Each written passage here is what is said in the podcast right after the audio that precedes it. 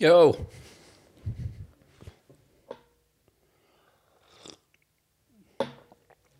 Moi ja hyvää lauantai-aamupäivää.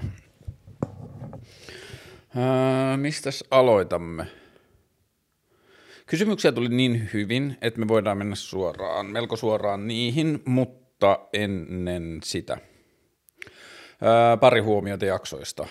Öö, joku nyt viime viikko, olisiko ollut edellinen vlogijakso, niin siinä oli käynyt niin, että no ensinnäkin edellisessä vlogijaksossa oli se ääni rikki, ja se oli tosi ärsyttävää, ja siinä oli niinku huonompi ääni, joka johtui siitä, että mikrofonien piuhat oli ristissä, ja sitten mä puhuin tähän, mutta toi toinen mikki oli se, mikä nauhoitti, bla bla bla, ja sillä nyt ei voi mitään, ja voin kuvitella, että se on voinut olla osittain ärsyttävä kuunnella myös, mutta it is what it is. Öö, nyt mä oon testannut, tämän äänen pitäisi tulla oikein.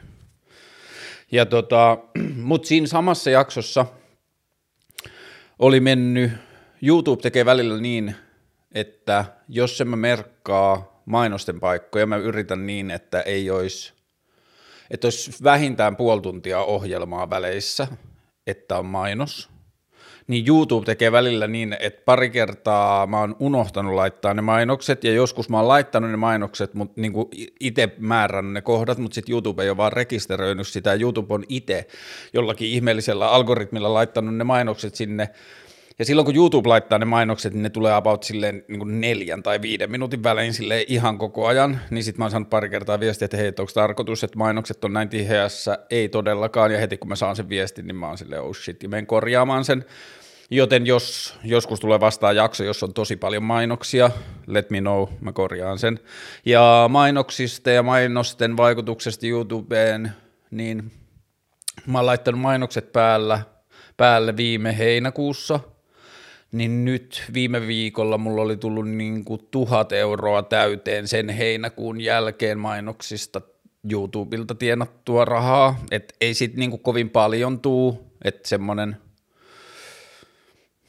reilu 100 euroa kuukaudessa, et mukava apuhan se on, mutta tota, mä nyt on laittanut sinne vähän niitä mainoksia, että jos tämä tili tai tämä ohjelma vielä niin kuin jotenkin lähtee jossain vaiheessa vähän silleen, niin kuin, tai kasvaa isommaksi, niin sitten mä oon jo oppinut siihen mainoskäytäntöön, niin sitten jos tämä lähtee isommaksi, niin siis ideaalitilannehan olisi, että sais toimeentulon – niin kuin perustoimeentulon tästä keskusteluohjelmasta niin, että mainoksia olisi tosi vähän ja se riittäisi, mutta bla bla bla.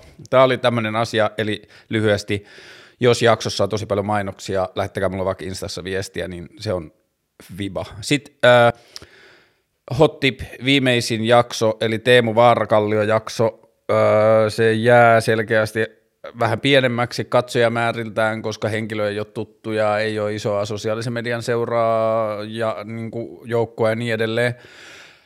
Mutta mä suosittelen sitä jaksoa, siitä tuli mun mielestä tosi hyvä, ja se, miksi mä suosittelen sitä, on se, että me ajaudutaan Teemun kanssa puhumaan tosi mun mielestä perustavanlaatuisista kysymyksistä liittyen poliittisiin järjestelmiin ja markkinatalouteen ja jotenkin niin kuin myös tämän mun ohjelman jotenkin tietyllä tavalla ydinkysymyksiin. Mm. Joo, se oli mun mielestä hyvä jakso ja siinä käsiteltiin mun mielestä paljon hyviä aiheita, niin suosittelen kuuntelemaan tai katsomaan sen. Sitten mm, ennen kuin mä menen kysymykseen, tarkistetaan vähän, oliko jotain huomioitavaa. Ai niin, mä olin saanut tässä, tota, mä oon tehnyt tähän ikkunalaudalle veriappelsiinin päälle tällaisen tota, itsensä balasoivan tornin, jossa on veriappelsiini, sitten joku taikakivi, joku taikakristalli ja sitten palosanton pala, niin sitten mä oon joskus aikaisemman jakson jälkeen saanut viestin, että hei sun ikkunalaudalla on jotain taikakiven näköisiä esineitä, että onko ne sun tai uskot se taikakiviin tai onko ne sun jotain voimakiviä tai muuta, niin öö, noi kivet, mä oon saanut ne lahjaksi itselleni hyvin hyvin rakkailta ihmisiltä, niin kuin molemmat, ja mun suhde niihin on, että Tai siis noista taustaa sen verran, esimerkiksi Helsingissä on sellainen kivikauppa, jonne toinen näistä mun ystävistä oli mennyt niin kuin, se käy sieltä ostelee välillä kiviä, niin sitten se oli mennyt ja siellä on sellainen spessumyyjä, joka saattaa joskus sanoa jollekin asiakkaalle, kun se asiakas tulee ja kysyy, että hei, mä haluaisin ostaa mun niin kuin itselleni kiven, niin sitten myyjä sanoo, saattaa sanoa, että sulle ei ole tänään kiveä, että, niin kuin, että tänään ei vaan ole semmoista kiveä, jos on niin kuin oikeat energiat tai jotain, niin sitten tyylin se on, niin kuin tämä mun ystävä on mennyt sinne kauppaan ja se kysynyt, että onko Kaarlelle kiveä, ja sitten tämä on niin kuin se myyjän niin kuin intuitiivinen valinta, että tämä, kivi on Kaarlelle. Mitä nämä kivet tarkoittaa mulle, ja miksi mä säilytän niitä ja miksi ne on tälle ikkunalaudalle ja miksi ne on niin kuin mulle silleen paikalla, jonka mä näen usein ja muuta, niin mulle ne symbol, symbolisoi niin kuin sitä ystävyyttä ja rakkautta, mikä mulla näiden ihmisten kanssa on, ja sitten mulle ne muuttuu vähän niin kuin taikakiviksi sitä kautta, että ne on symboleja siitä välittämisestä, mitä nämä ihmiset kokee mua kohtaan, jotka on antanut nämä kivet, että mä tiedän sen intention noiden kivien antamisen takana, että se intentio on ollut tosi huolehtiva ja välittävä ja niin kuin hyvää tahtova, niin mulle ne on niin semmoisia yksittäisiä signaaleja tai symboleja siitä, että joku tahtoo mulle hyvää tai joku välittää musta. Mutta sitten taas uskonks mä, että jollakin tsirkonilla tai siteriitillä tai mitä ikinä niiden kivien nimet onkaan, että onko niillä, onko jollain toisella energisoivia vaikutuksia tai toisella rauhoittavia vaikutuksia tai onko joku lisäksi joku kivi luovuutta, niin siihen mä en usko, koska mä oon jotenkin niin silleen tiedeuskovainen, että jos näin olisi, niin sit siitä olisi me oltaisiin varmasti löydetty siitä jotain viitteitä myös tieteellisesti ja me näin, mutta sitten jos joku ihminen menee ja kysyy kivikaupasta, että voiko me saada jonkun luovuutta lisäävän kiven, tai sanotaan vaikka energisyyttä lisäävän kiven, ja sitten se myyjä sanoo, että tämä kivi, että tämä lisää energisyyttä tosi paljon, niin sitten jos se ihminen niin kuin rohkaistuu, inspiroituu tai kannustaa itseään toimimaan jollakin uudella tavalla sen placebo-vaikutuksen takia, että se ajattelee, että mulla on tämä kivi mun laukussa, joka saattaa tai joka sisältää jotain tämmöistä energisoivaa voimaa, niin mä oon tänään energisempi ja niin edelleen, niin jos, jos tällainen placebo-vaikutus on, niin it's all well and good ja niin kuin näin. Ja sitten täytyy mainita, että mä en tiedä siitä asiasta hirveän paljon, mutta noihin kiviin liittyy ilmeisesti, tai joihinkin kiviin liittyy jotain eettisiä ongelmia, että ne saattaa tulla niin kuin epäeettisiltä alueilta tai joltain sota-alueilta tai niiden kivenkeräjien työolot ei välttämättä ole kunnossa tai muuta. Et toi ei kuulemma niin kuin aina ole silleen täysin ongelmaton skene, mutta joo, tämä vaan liittyen siihen, että tuossa ikkunalaudalla on välillä jotain hassuja esineitä ja sitten niistä on tullut jotain kysymyksiä. Mutta kysymyksiä tuli paljon ja ne oli silleen, niissä oli paljon hyviä kysymyksiä, niin mä rupean käymään niitä läpi. Ähm, joo, tässä varmaan kaikki äh, näin niin kuin huomioitavat asiat, ja ehkä niin tulee jakso aikana lisää mieleen, jos jotain muuta oli. Ähm, Tämä oli ensimmäinen, ja mä ymmärrän kyllä äh, tällainen, että olisiko joku storytime-tyyppinen kertomus, oikeusjuttujakson kaltainen pläjäys, oli niin kuin, kun mä olen laittanut sieltä kysymyksiä tai aiheita, niin tota, mm, olisihan se hauskaa, mutta se oikeusjuttujakso, joka on sille ylivoimaisesti katsotuin mun tekemistä vlogijaksoista, niin se on tullut luontaisesta tarpeesta saada kertoa joku tarina tai saada joku ö, tarina ulos systeemistä.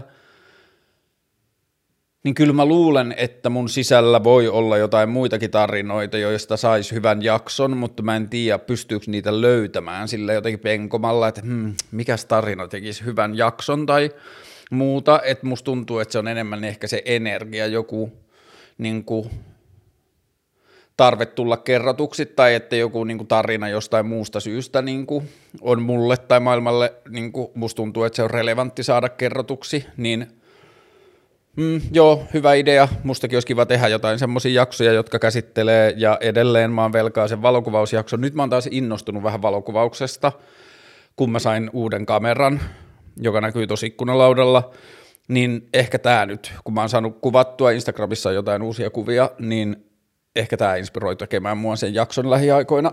Öö, Mutta joo, ja sitten joku tämmöinen storytime-tyyppinen kertomus, niin mm, mä laitan jonkun tagin tonne, että jos mä muistaisin käsitellä. Tai että mä laitan jonkun tagin aivoihin, että mä kaivan, että jos sieltä tulisi joku aihe, mistä tehdä. Mm, sitten kysymys kaksiosainen. Miten tehdä vaikeita ja ratkaisevia päätöksiä? Ja jatkokyssäri, miten elää omien päätösten kanssa? Mm, Okei, okay, hyvä. Ehkä, että nämä on kaksi eri kysymystä. Miten tehdä vaikeita ja ratkaisevia päätöksiä?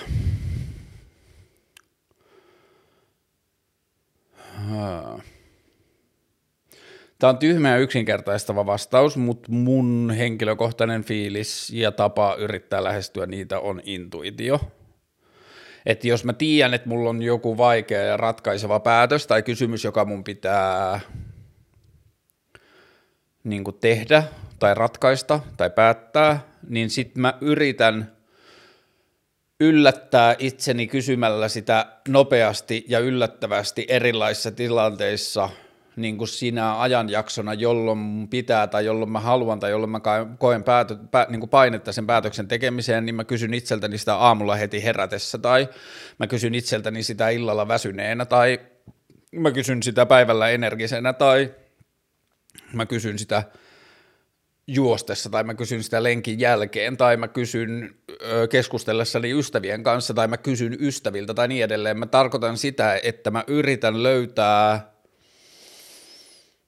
vastausta, joka kumpuaisi musta mahdollisimman luonnollisesti. Ja sit sen jälkeen, kun se vasta, jos sieltä kumpuaa joku luontaisen tuntuinen vastaus, niin sen jälkeen yrittää rationalisoida tai ratiolla – niin kuin kysyn sen kysymyksen uudelleen, että aa okei, okay, että mun intuitiivinen vastaus tähän oli tällainen, että mun kannattaisi tehdä näin tai mun pitäisi tehdä näin tai mä haluaisin tehdä näin, onko mulla perusteita siihen, onko se, tuntuuko se järkevältä, miltä tämä tuntuu, jos mä yritän niin kuin analysoida tätä laajemmin, sen seurauksia ja mahdollisia uhkia ja mahdollisuuksia ja muuta, mutta silti loppujen lopuksi, jos mun pitää tehdä nopeasti se päätös, niin sitten mä yritän mennä suoraan vaan sillä intuitiolla, että mulla ei ole mahdollisuutta – niin kuin ruveta, ruveta spekuloimaan tai mulla ei ole mahdollisuutta keskustella muiden ihmisten kanssa tai muuta, tai mä en halua tai jaksa, että mä en arvosta, tai se kysymys ei ole mulle tarpeeksi tärkeää, että mä rupeisin käyttämään siihen jotenkin aikaa, niin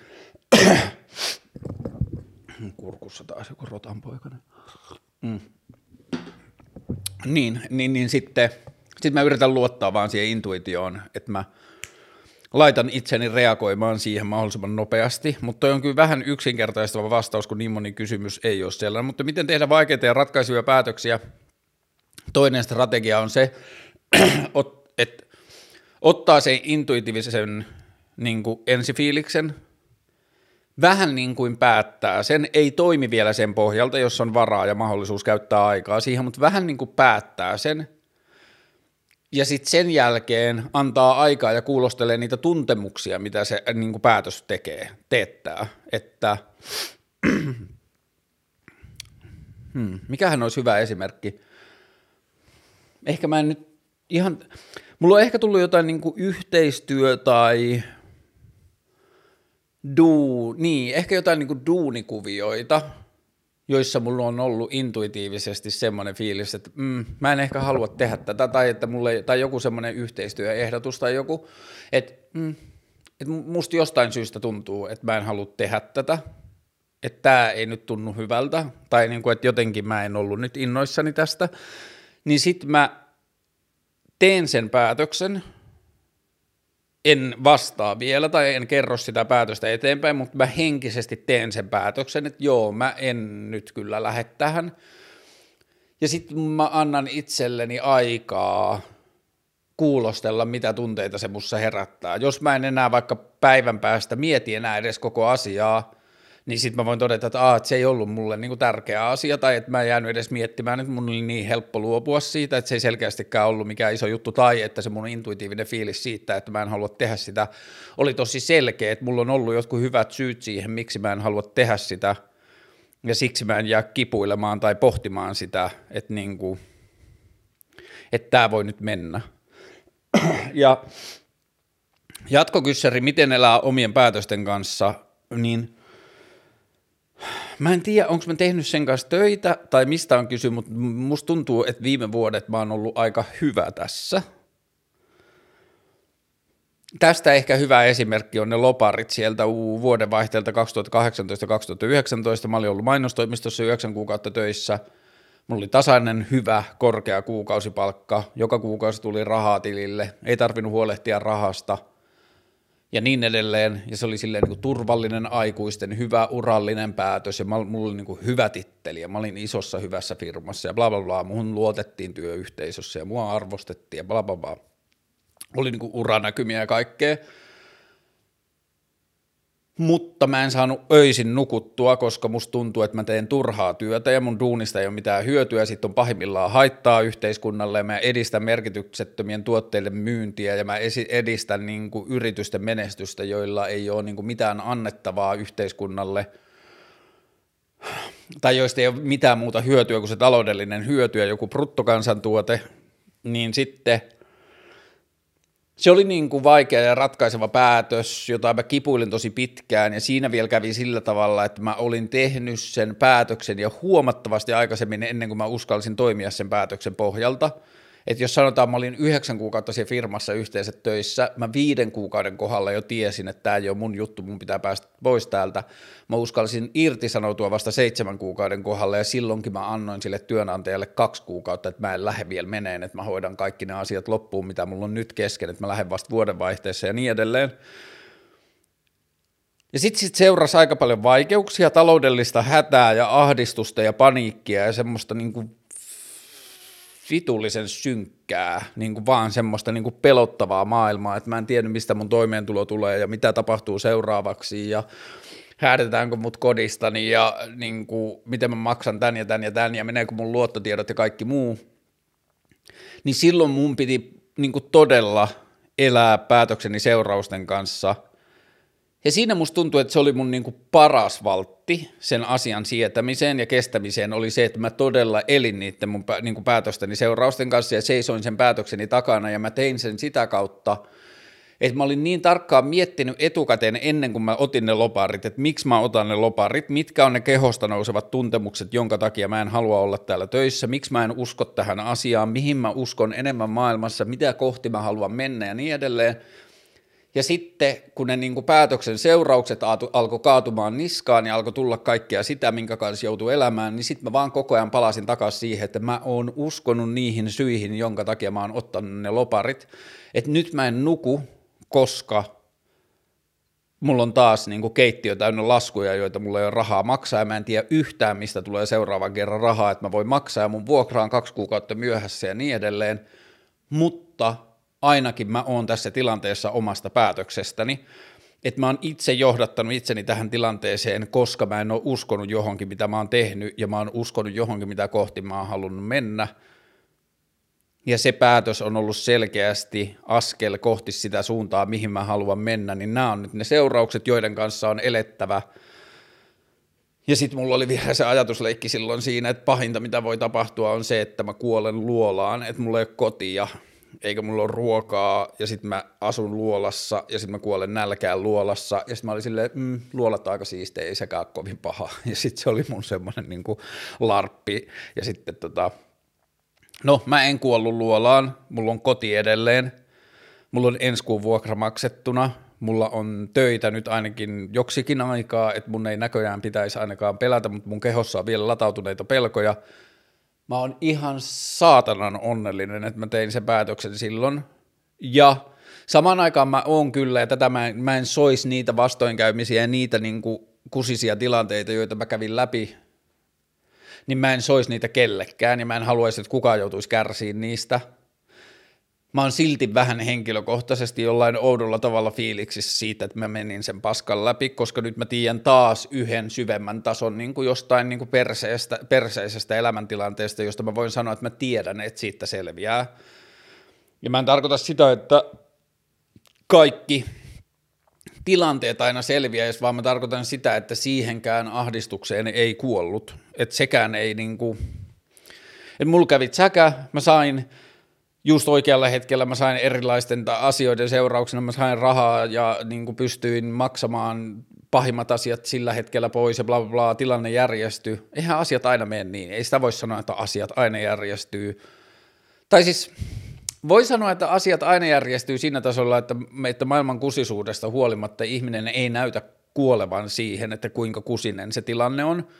Ja asiat voi mennä niin kuin kerta toisensa jälkeen pahempaa ja pahempaa. Mä niin kuin välillä oikein unohdan ja luultavasti mä oon niin kuin tahattomasti pyrkinyt unohtamaan, mitä kaikkia tilanteita mulla oli siellä, että – Mä muistan yhdenkin kuukauden vaihteen, että mulla piti olla kolme eri tulonlähdettä siinä kuukauden vaihteessa. Oli niin kuin asioita, joiden piti olla täysin selviä ja niin kuin sovittuja, että nämä asiat tapahtuu.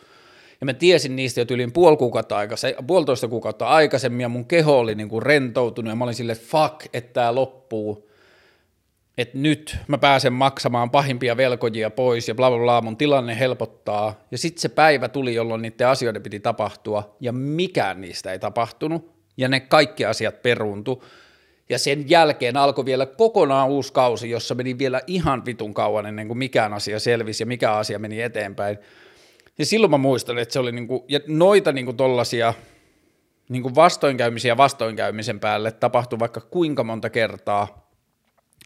Ja ehkä siinä niin kuin, elämäntilanteen perseydessä helpotti myös se, että mulla ei ollut ketään, ketään syyttää. Se ei ollut kenenkään muun syy. Ne kaikki asiat oli mun syy. Mä olin itse ottanut loparit turvallisesta duunista.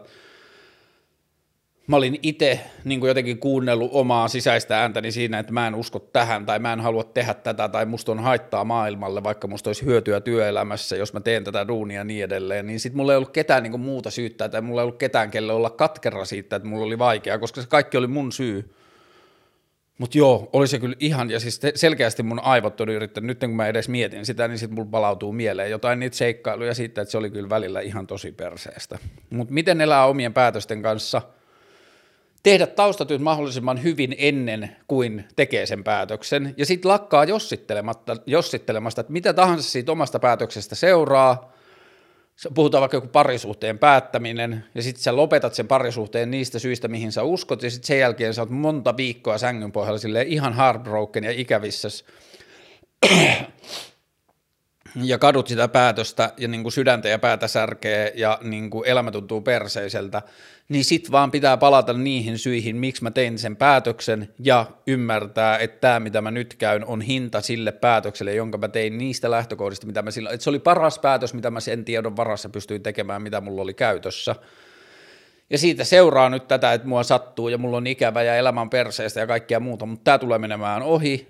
Se tilanne, missä mä tein tämän päätöksen, oli perseempi mä halusin pois siitä, mä jouduin nyt tällaiseen, joka on myös vaikeaa, mutta tämä tulee muuttumaan ja löytämään muotonsa johonkin muuksi. Haa, ja sitten tässä just samaan aikaan tulee jätetyksi tuleminen kautta erosta toipuminen, toipuminen erillisenä kysymyksenä. Öö, Mä en ole varsinaisesti tullut jätetyksi. Mullahan on myöskin parisuhdekokemusta aika sille numeraalisesti vähän, koska mä olin 17 vuotta saman ihmisen kanssa, joka on niin kuin silleen leijona osa mun aikuiselämästä. Ja sitten sen jälkeen, avioeron jälkeen, mä en oo seurustellut tai ollut sillä tavalla parisuhteessa perinteisessä mielessä. Mä vietin yhden ihmisen, ihanan ihmisen kanssa kokonaisen vuoden – tai vaihtelevasti kokonaisen vuoden, pääasi, niin kuin, vähän niin kuin per, yksinkertaistettuna kokonaisen vuoden, mutta me tiedettiin alusta asti, että meillä ei ole tulevaisuutta. Isossa kuvassa, meidän elämäntilanteet oli eri, mä en halunnut parisuudetta pitkää aikaa, mä en halunnut elää enää lapsia ja niin edelleen, meidän niin kuin, asiat ei mätsännyt, joten se suhteen lä, niin kuin päättyminen ei liittynyt siihen, että kumpikaan olisi tullut jätetyksi tai hylätyksi tai jotain muuta – mutta se ei poista sitä, että mä olisi ollut ihan saatanan heartbroken, niin kuin, että se, että kuinka paljon se sattui ja kuinka monta kuukautta mulla meni sen niin kuin käsittelyyn ja ylipääsemiseen ja kuinka mutkalla mä olin tässä sohvalla sen niin kuin kaipuun ja ikävän kanssa ja yksinäisyyden tunteen ja kaiken kanssa. Huh. Eli toisin sanoen, mitä tahansa neuvoja tai niin kuin keloja mä pystyn esittämään siitä, niin mulla ei edes liity siihen sitä niin kuin hylätyksi, tule, hylätyksi tulemisen tai hän ei rakasta minua enää tunnetta, joka voi, joka voi olla varmasti, niin kuin voin kuvitella, että se voi olla vielä niin kuin isompi vuori tai yhtä iso vuori sen kaiken päälle kuin se niin kuin menettämisen tuska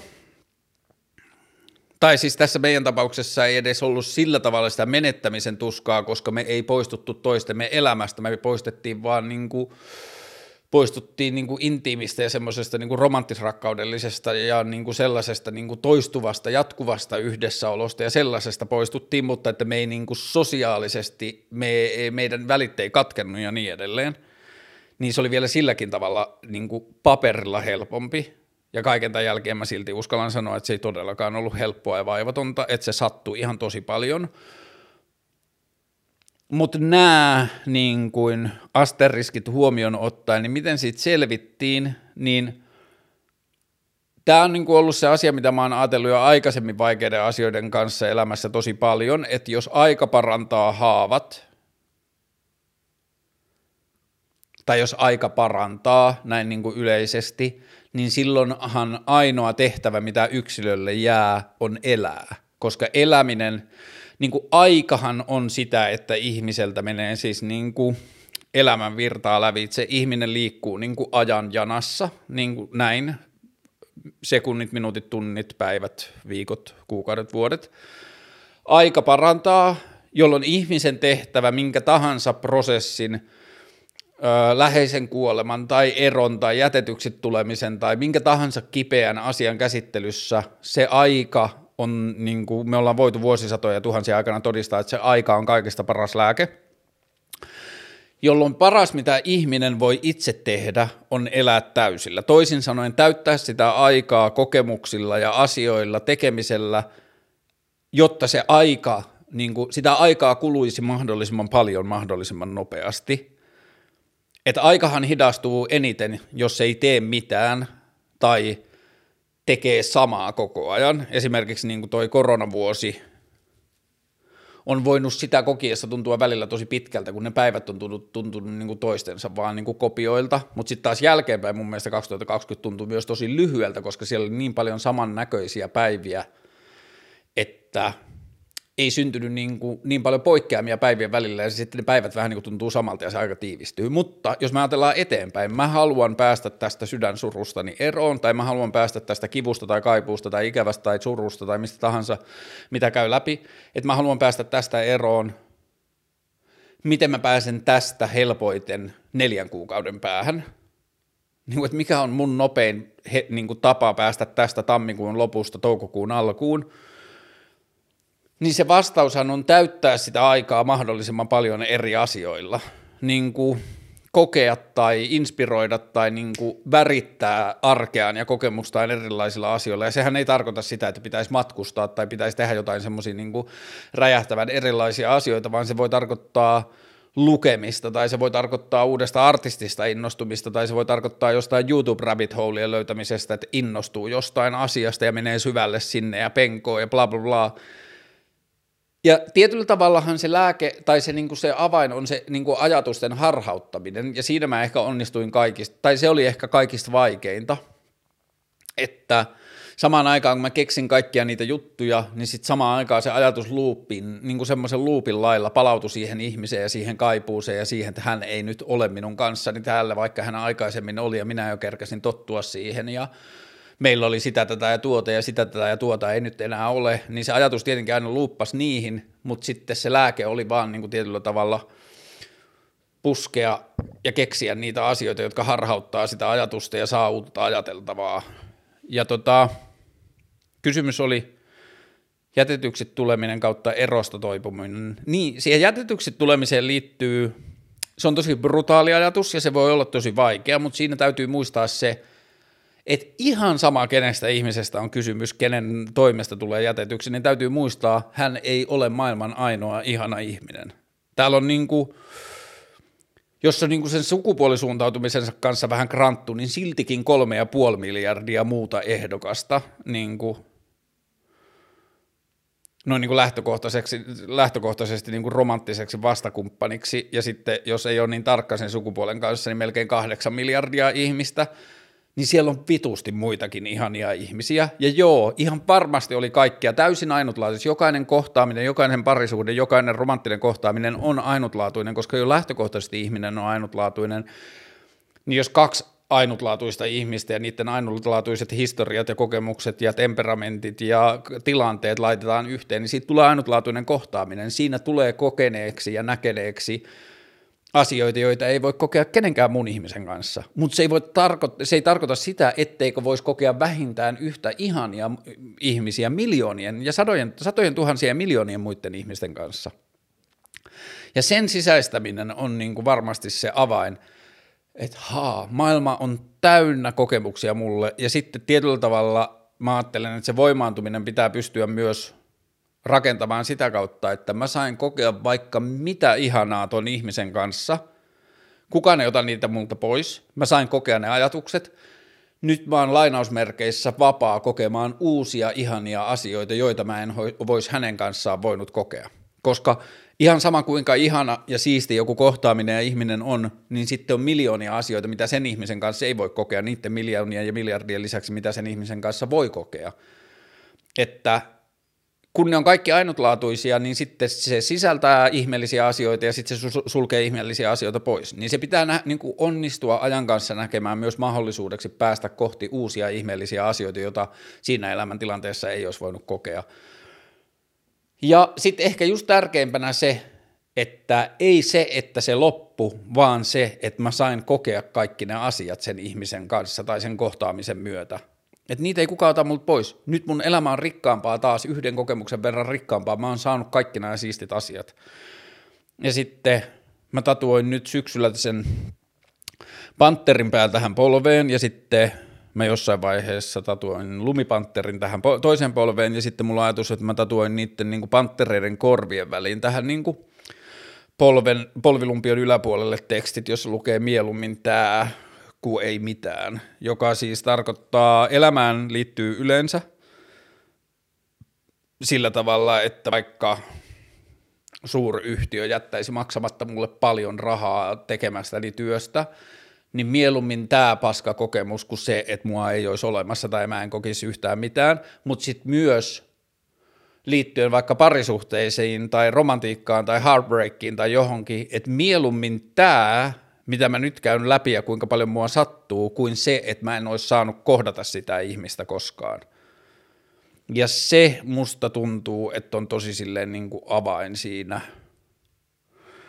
jätetyksi tulemisen ja erosta toivon. Jätetykset tuleminen on vaikea, koska siinä niin kuin se rupeaa se sisäinen ääni kyseenalaistamaan sitä, että enkö mä olekaan ihana tai enkö mä olekaan rakastettava tai onko kaikki, mitä se toinen ihminen vuosien varrella tai viikkojen tai päivien tai tuntien aikana tai minuuttien aikana, mikä ikinä se kohtaaminen olikaan, onko kaikki se, mitä se sanoi mulle tai antoi mun ymmärtää itsestäni, niin onko se kaikki fuulaa tai valhetta, ja se niin kuin mieli menee ihmeellisille mutkille.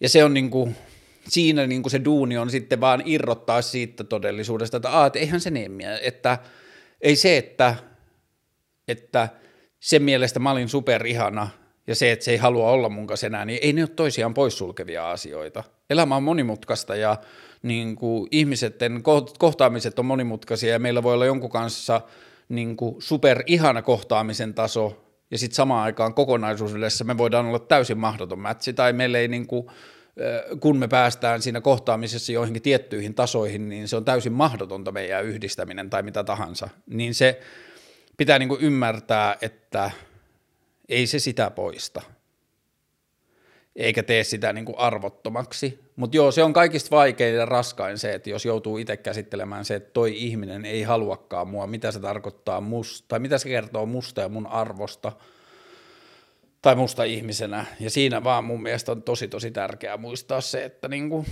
maailma on täynnä muita ihania ihmisiä, jotka saattaa ja voi ja niin kuin rakastaa mua ja niin kuin hyväksyy ja innostuu ja maailma on täynnä myös niin kuin, yksi semmoinen mun suosikki internet-meemikuvista, jota mä aina välillä näen, on semmoinen, jossa lukee yksinkertaisuudessaan, että You haven't met all the people that you will love. You haven't yet met all the people you will love. Et ole vielä tavannut kaikkia niitä ihmisiä, joita tulet rakastamaan. Ja se on musta tosi, tosi kaunis ajatus ja hyvin tosi. Mm. Ajatuksia pyöräilykypärästä ja sen käytöstä, vaikka ihan lyhkäsestikin vaan. Mä pyöräilen tosi paljon, mä pyöräilen tosi lujaa, mä vaihdoin just nastarenkaat, joten mä myös talvipyöräilen, ja mä pyöräilen aina ilman kypärää. Miksi? Mm, Mä oon kasvanut lapsuuteni aikakautena, jolloin kypärä ei ollut vielä oikein silleen juttu, eli 80-luvulla. Skeittaus esimerkiksi kasvo verttiä lukuun ottamatta lähes täysin niin kuin silleen harrastusmuodoksi ilman kypärää. Ja mm, pyöräilykypärät ei ollut vielä silloin 80-90-luvulla, jolloin musta on tullut silleen pyöräilijä, niin ne ei ollut vielä silleen juttu. Öö, osa niistä syistä, miksi mä en käytä kypärää, on silleen tyhmiä tai lapsellisia, niin kuin just tällaisia, että mä en ole koskaan käyttänyt. Osa on aika tietoisia, niin kuin se, että mä en halua elää mun elämää peloista käsin. Mä oon sanonut myös mun läheisille ystäville, että tietäkää, että jos mä joskus kuolen pyöräillessä siksi, että mulla ei ollut kypärää, niin mä kuolin tiedostaen riskit, että mä olin ottanut tietoisesti sen riskin, että mä en käyttänyt kypärää tietäen, että joskus mun elämässä saattaa tulla tilanne, että mä törmään johonkin autoon ja sitten mä lennän sen yli ja sitten mä lyön pään ja jos mulla olisi ollut kypärä, niin se kypärä olisi pelastanut mut. Mutta samalla lailla ajateltuna me voitaisiin ajatella koko ajan meidän ympäristöstä ja elämästä niin kuin vaan silleen pelkojen ja mahdollisten katastrofien kautta. Ja ehkä se, niin kuin, miksi mä pyöräilen ilman kypärää, on tietyllä tavalla vähän niin kuin sama syy, miksi mä aikaisemmin poltin tupakkaa ja miksi mä luultavasti joskus vielä tulevaisuudessa alan polttamaan uudelleen tupakkaa. Mä oon nyt viisi kuukautta, mitä mä oon ollut kuusi, kohta puoli vuotta, varmaan viisi kuukautta. Mm polttamatta tupakkaa ja se on tuntunut tosi hyvältä ja mä en niin kuin kaipaa sitä tupakan polttoa ja mulla ei tee mieli ja se on niin kuin aika ongelmatonta, mutta silti musta tuntuu, että mä tuun aloittamaan vielä joskus tupakan polton, koska mä dikkaan siitä, miten tyhmää se on tai siitä, että niin kuin se tekee elämästä ei niin vakavaa, että niin kuin elämä on tyhmiä valintoja ja elämässä pitää tehdä asioita, jotka ei ole aina järkeviä ja niin kuin nautinnolla on rooli ja hedonismilla on rooli ja niin kuin tietyllä tavalla kaikki tämä.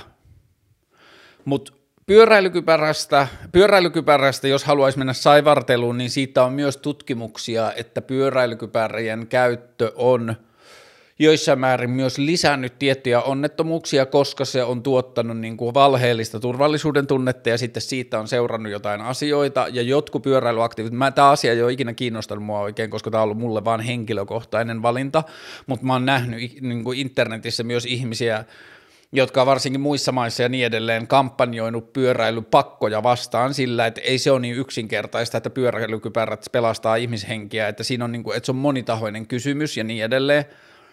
Öö, mä en tiedä, siis ehkä mikä tämä kysymys oli, öö, tai kysymysmuoto, ajatuksia pyöräilykypärästä ja sen käytöstä, vaikka ihan lyh- lyhkäisestikin vaan. Öö, mm, jos ihmiset käyttää pyöräilykypärää, niin hyvä. Se on niin kuin järkevää ja se on fiksua ja se on turvallisempaa ja kaikkea. Miksi mä en käytä pyöräilykypärää, niin se on mun henkilökohtainen valinta, koska mä en halua elää – elämääni potentiaalisten uhkien ja vaarojen kautta, ja mua ei pelota se pyöräily, ja jos joku auto tulee kylkeen yllättäen, niin sitten mä en voi sille mitään, ja sitten mä saatan kuolla, vaikka mulla olisi kypärä. Sitäkin on tapahtunut, että ihmiset on kuolleet pyöräillessä, vaikka niillä olisi pyöräilykypärä. Elämä on niin arvaamatonta, sitä ei voi kahlita muutenkaan, niin mä en halua ottaa siitä pakkomielteistä ajatusta, että mun pitäisi jotenkin niin kuin kahlita se tai niin kuin jotenkin kesyttää se elämä mun, niin kuin, se ei ole mahdollista, niin sitten mä en yritä tehdä sitä. Ja tämä niin kuin vastaukseni ja ajatukseni siihen asiaan liittyen sisältää niin kuin valtavia aukkoja, ja niin kuin on varmasti tosi tyhmää ja lapsellista ja infantiilia ja kaikkea, mutta hmm, se on ehkä yksi elämän ihanimmista asioista, että mulla on oikeus siihen tyhmään ajatteluun sen asian puitteissa. Okei, okay, Wall Street Bets. Ja mä katson nopeasti, näitä kysymyksiä oli aika monta, mä yritän katsoa, jos mä löydän ne muutkin asiat, öö, tai muutkin kysymykset tähän samaan. Mielipide GameStop ja Reddit, öö, MP, Reddit, Wall Street Bets, öö, oletko seurannut pörssin heittelyä tässä GameStop-homman alla, öö, shorttaajille vittuilu, Okei, okay, tuossa oli noin kysymykset, eli Wall Street Bets. Ihan alkuun, big, big disclaimer, mä en tiedä pörssimaailmasta tai pörssitaloudesta about yhtään mitään. Mä en ymmärrä sitä juuri lainkaan. Mä ymmärrän jonkun shorttaamisen periaatteen ihan vaan silleen niin kuin tosi tosi pintapuolisesti ja mun siinäkin ymmärryksessä saattaa olla väärinkäsityksiä ja niin edelleen. Mun käsittääkseni shorttaamisessa on kyse siitä, että ihmiset pelaa uhkapeliä ja voittaa rahaa yritysten epäonnistumisen ennako, tai niin kuin yritysten vaikeudet tai niin kuin taloudellisen epäonnen ennakoidessaan. Jos niin kuin, ihmiset, jotka pelaa osakkeilla, niin ne siis shorttaaminen liittyy siihen, että ne epäilee jonkun yrityksen tulevaisuuden olevan heikompaa kuin se on nyt, ja sitten siihen liittyy jotain taloudellisia instrumentteja, ja sitten sä voitat rahaa, jos sä oot oikeassa siinä. se, miksi mä oon innoissani tuosta niin GameStop, äh, GameStop, Stonks, äh, Wall Street Bets, Reddit-meiningistä on se, että ne nyt näyttää kuvittavan ja alleviivaavan kapitalismiin sisäänkirjoitettuja järjettömyyksiä. Mä en ole ihan varma tästä, mä en tarkistanut tätä, mutta mä juttelin ystäväni kanssa, joka tietää ainakin asioista huomattavasti enemmän kuin minä, tuskin sekään tietää kaikkea, tuskin kukaan tietää kaikkea, ja mä en tarkistanut tätä faktaa, mutta se väitti mulle, että 80 prosenttia maailman liiketaloudesta on tätä hypoteettista liiketaloutta. Että niin kuin se sanoi, että se oli, joku taloustieteilijä oli puhunut siitä, että aikaisemmin, että jos oli vaikka teollisuutta, niin 80 prosenttia oli siitä, sitä, mitä ne tehtaat teki ja sitä tuotteita ja sitä niin kuin reaalitaloutta ja sitten 20 prosenttia oli siihen, tehta, liiketo, siihen teollisuuden alaan liittyvää niin kuin omistussuhteita ja osakkeita ja pääomia ja niin kuin optioita ja kaikkea sitä. Ja se sanoo, että se olisi nykyään about toisinpäin niin kuin vuosikymmenien vaihe, niin kuin varrelta, että siellä on 80 prosenttia liiketaloudesta on sitä niin kuin imaginary, niin kuin semmoista niin kuin hypoteettista, spekulatiivista rahataloutta ja sitten 20 prosenttia on sitä. Mä en tiedä, voiko se oikeasti olla noin paljon, mutta ne luvut on kuitenkin ihan valtaisia. Mä oon puhunut pörssikursseista ja sijoittamisesta ja tästä niin kuin tästä niin kuin talouden osasta aikaisemmin näissä vlogeissa joskus se mun suurin pihvi on siinä se, että sen koko liiketalouden, siihen ei ole ollenkaan liitetty sitä ajatusta siitä, että mikä on maailmalle parhaaksi. Jos ihminen lähtee sijoitusbisnekseen tai yritys tai joku hedge fund lähtee sijoitusbisnekseen, sen lähtökohtainen tarve tai pyrkimys ei ole tehdä maailmasta parempaa paikkaa, vaan sen tarkoitus on tehdä jollakin määrällä rahaa enemmän rahaa. Ja mä tiedän kyllä, että on olemassa... Ää, impact investments ja on olemassa niin kuin erilaisia sijoitustoiminnan muotoja, jossa pyritään niin kuin sijoittamaan rahaa yrityksiin, jotka tekee maailmaa paremmaksi. Ja mä tiedän myös, että maailmassa on paljon rikkaita ihmisiä, jotka pyrkii, tai rikkaita yhteisöjä tai rikkaita hetkefundeja, jotka yrittää omalla rahallaan tehdä maailmaa paremmaksi rahoittamalla asioita, joihin ne uskoo, jotka ne näkee maailman tar- tar- niin kuin tarpeelliseksi – mä tiedän, että niitä on olemassa ja mä arvostan ja rakastan, että sitä kulttuuria on olemassa, mutta meidän täytyy kuitenkin muistaa, että jos me mennään Wall Streetille tai jos me mennään Helsingin pörssiin tai jos me mennään pankkirimaailmaan tai jos me mennään kauppikseen tai me mennään niin kuin, niin kuin tähän niin kuin siis tietyllä tavalla niin kuin, niin kuin tähän pankkiirimaailmaan, niin sen toiminnan tarkoitus lähtökohtainen pyrkimys ei ole tehdä maailmasta parempaa rahaa, vaan sen pyrkimys on tehdä rahalla, lis- sen tarkoitus ei ole tehdä maailmasta parempaa paikkaa, vaan sen tarkoitus tai pyrkimys on tehdä rahalla lisää rahaa, ja joskus pilkun jälkeen siellä saattaa olla pyrkimys tehdä maailmasta parempi paikka tai pyrkimys korjata epäkohtia tai jotain muuta. Mutta se, että meillä on vitullinen maailman, niin kuin, vitullinen osa maailman taloutta jonka pyrkimys on vaan, että meillä on tässä rahaa x yksikköä, miten me saadaan tehtyä siitä x plus yksi yksikköä, niin se on vaan mulle niin kuin, se on ahdistava ajatus ja se on myös käsittämätön ajatus, että miten vähän me kritisoidaan sitä tai miten paljon me pidetään sitä jotenkin tärkeänä ja isona ja niin kuin merkit, niin kuin, että me uutisoidaan joka päivä jossain Hesareissa ja muualla, miten Helsingin pörssillä menee. Niin fuck it, se ei tule ratkaisemaan meidän ongelmia ja se, se, se niin kuin, sä voit tehdä pitusti pörssissä rahaa, ja se sun raha saattaa lisätä asekauppoja, ja se saattaa lisätä öljyteollisuutta, ja se saattaa lisätä kasvihuonepäästöjä, ja mitä tahansa. Tai niin kuin se Teemu Vaarakallio jakso, jossa ne meni pysäyttämään Sveitsin pankkeihin töihin menevät ihmiset yhdeksi päivässä lukitsemalla itsensä niihin pankin oviin ja niin kuin parkkihallien niin kuin sisäänkäynteihin, vaan kiinnittääkseen huomiota siihen, että niiden pankkien rahoilla rahoitetaan ruskohiilikaivoksia ja öljynporausprojekteja ja niin edelleen. Niin se, mitä ne Reddit-jäbät on tehnyt viime viikolla ja että ne nosti täysin arvottoman konkurssikypsän GameStop-firman, joka on tehnyt liiketoimintansa myymällä fyysisiä tietokone- ja konsolipelejä, joita kukaan ei enää osta, niin ne nosti sen parissa päivässä Fortune 500 maailman isoimpien yritysten joukkoon vaan silleen keinotekoisella manipulaatiolla, niin se vaan kaunilla tavalla alleviivaa jotakin meidän nykytalousjärjestelmän järjettömyyksiä ja tyhmyyksiä, ja siitä mä oon tosi fiiliksissä. Jos jotkut superrikkaat köyhtyi ja jotkut ei niin rikkaat nuoret rollit rikastui, se tekee myös mut jossain määrin onnelliseksi, mutta nyt mä toivon vaan, että toi lähtee tuosta ihan tosikierroksille ja ne pääsee tekemään silleen todella niin kuin hallaa noille niin kuin eri maiden pörsseille ja Wall Streetille ja tollaisille paikoille. Ja niin kuin aiheuttaa todellisia ongelmia tolle niin kuin finanssitalouden sektorille, niin sitä mä toivon kaikista eniten, että ne nyt niin kuin pystyisi jotenkin alleviivaamaan ja kuvittamaan sitä, että miten järjetöntä se on, että me pidetään sitä jotenkin niin kuin arkipäivä ok tai silleen niin kuin, hmm, tällainen maailma on tyyppisenä asiana, että tuolla on niin kuin kokonainen tuollainen teollisuuden tai niin kuin talouden ala, joka on vaan silleen kuvitteellista, jotain tuollaista niin kuin isojen poikien jatsin pelaamista tai tuollaista, niin mä oon vähän huono puhumaan tästä asiasta, koska tuo rahatalous kiinnostaa mua niin vähän, mä tiedän siitä niin vähän, mutta mä tiedän vaan sen periaatteen, että joo, mä tiedän, että tähän asiaan on poikkeuksia, mutta lähtökohtaisesti sen toiminnan tarkoitus ei ole selvittää, miten maailmasta tulee parempi paikka tai tehdä siitä parempi paikka, lähtökohtaisesti sen toiminnan Huolimatta siitä, että tähän asiaan on poikkeuksia, lähtökohtaisesti sen toiminnan pyrkimys on maksimoida voitto ja tehdä lisää rahaa. Ja se ei saa multa hirveästi pisteitä tai mä en pysty innostumaan siitä tai näkemään sitä siistinä asiana.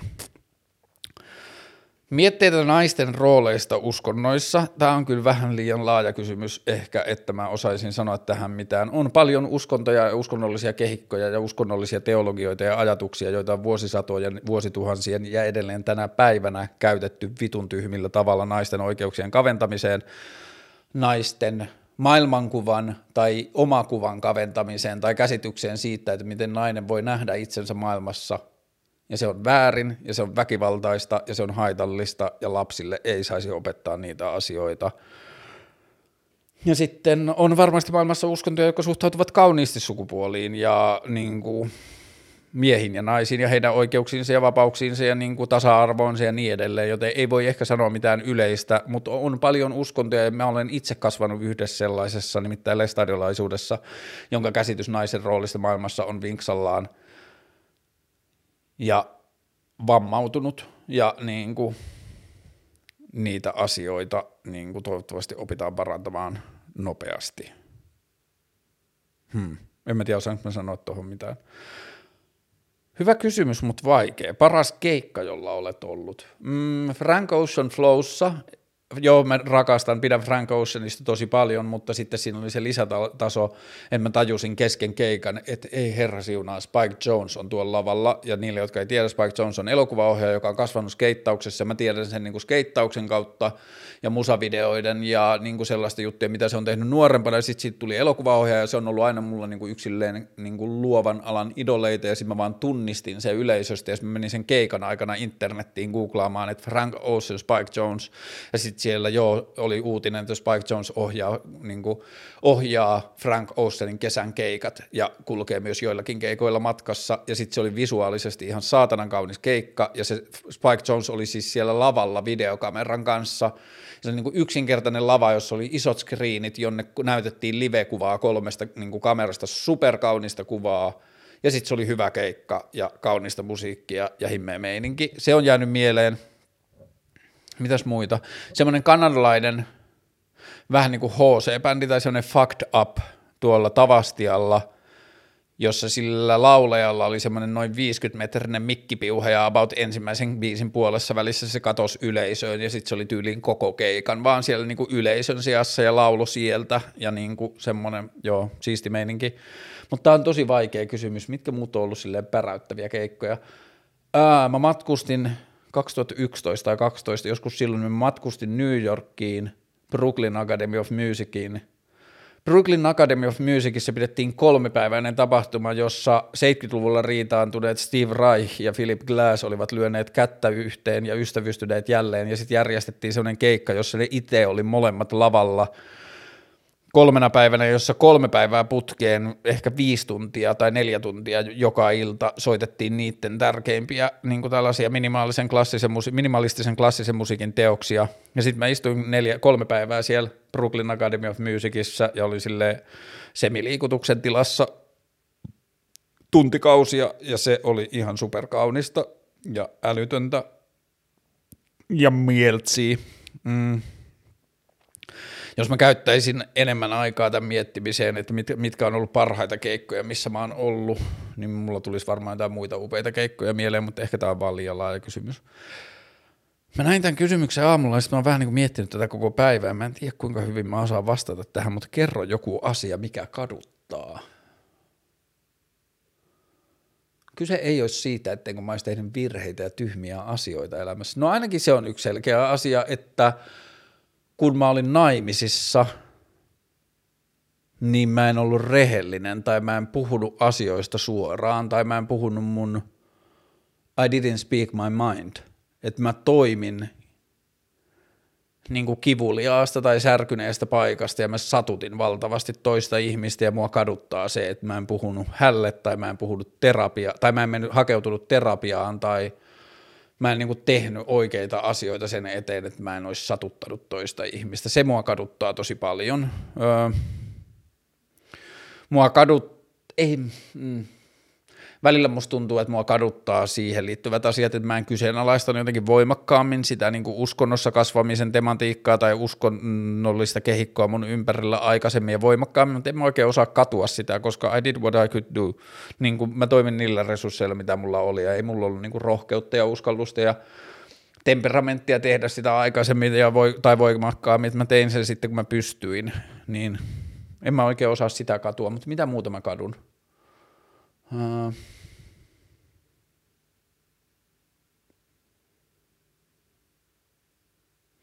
Mä ostin aikoinaan kymmenen vuotta sitten Alex Sothin semmoisen Broken Manual valokuvakirjan, niin niitä tehtiin tosi pieni erä. Ja mä maksoin sitten joku 50 dollaria, ja nykyään se on joku 1200 dollaria arvoinen, mutta jos mä olisin käyttänyt 150 dollaria, mä olisin ostanut sellaisen saman kirjan, mutta sen ympärille ne teki semmoisen pienen erän, että ne oli ostanut antikvariaateista sitä valokuvakirjaa, isompia kirjoja, joiden sisälle sivuihin ne leikkas kolon, jonne se valokuvakirja piilotettiin, niin jos mä olisin maksanut 150 dollaria, niin mä olisin saanut sen ainutlaatuisen semmoisen niin vanhan kirjan, jonka sisälle tämä valokuvakirja olisi piilotettu, niin sen arvo olisi nykyään 4000 dollaria, ja ei sillä, en mä ole ikinä myymässä noita mun valokuvakirjoja, mä en ole ostanut niitä niiden kannattavuuden vuoksi, mutta se olisi vaan musta kaunis esine, että mulla olisi se alkuperäinen niin kuin, se semmoinen niin kuin ainutlaatuinen yksi kirja, johon on leikattu se kolo, niin silloin mä olisin voinut miettiä sitä asiaa vähän pidempään, niin se joskus kaduttaa, mutta se on tosi tyhmä asia, ei se oikeasti kaduttaa. Hmm, kaduttaako mua? Mikä mun mua kaduttaisi?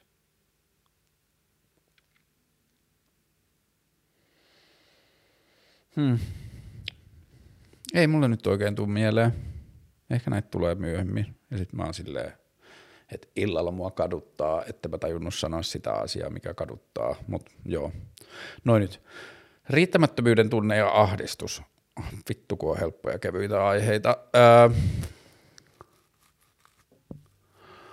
Mä nimesin itselleni vuoden 2021 sanaksi armollisuus ja mä kannustan muita ihmisiä ottamaan sen saman sanan itselleen läheise, läheiseen tutkimu, tutkintaan, että mitä niin kuin, työkaluja se antaa ja jos siinä onnistuu armollisuudessa itseään kohtaan, niin sitten mä ajattelen, että se on aika tehokas lääke, lääke tuohon riittämättömyyden tunteeseen. Öö, mä sanoin eilen, kun mä juttelin mun ystävän kanssa, niin mä sanoin, että mulla on vähän semmoinen olo, että mä oon ihmistuhnut ja me vähän niin kuin purettiin sitä, että mihin se liittyy, ja samaan aikaan kun mä tiedostin, että mä puhun tosi etuoikeutusta asemasta, ja mulla on semmoisia merkityksen tasoja elämässä, josta niin kuin on syytä, ja joista mä osaankin olla super onnellinen ja jopa ylpeäkin, mutta sitten mä pääsin itse loppujen lopuksi sen keskustelun myötä vähän siihen, että mä koen tällä hetkellä ehkä niinku mun resurssien alikäyttöä, että mä tiedän, että musta olisi ehkä maailmalle enemmän hyötyä. Musta voisi olla maailmalle enemmän hyötyä kuin mitä mä tällä hetkellä osaan itseäni hyödyttää, niin se liittyy ehkä siihen, joka liittyy vähän tuohon riittämättömyyden tunteeseen.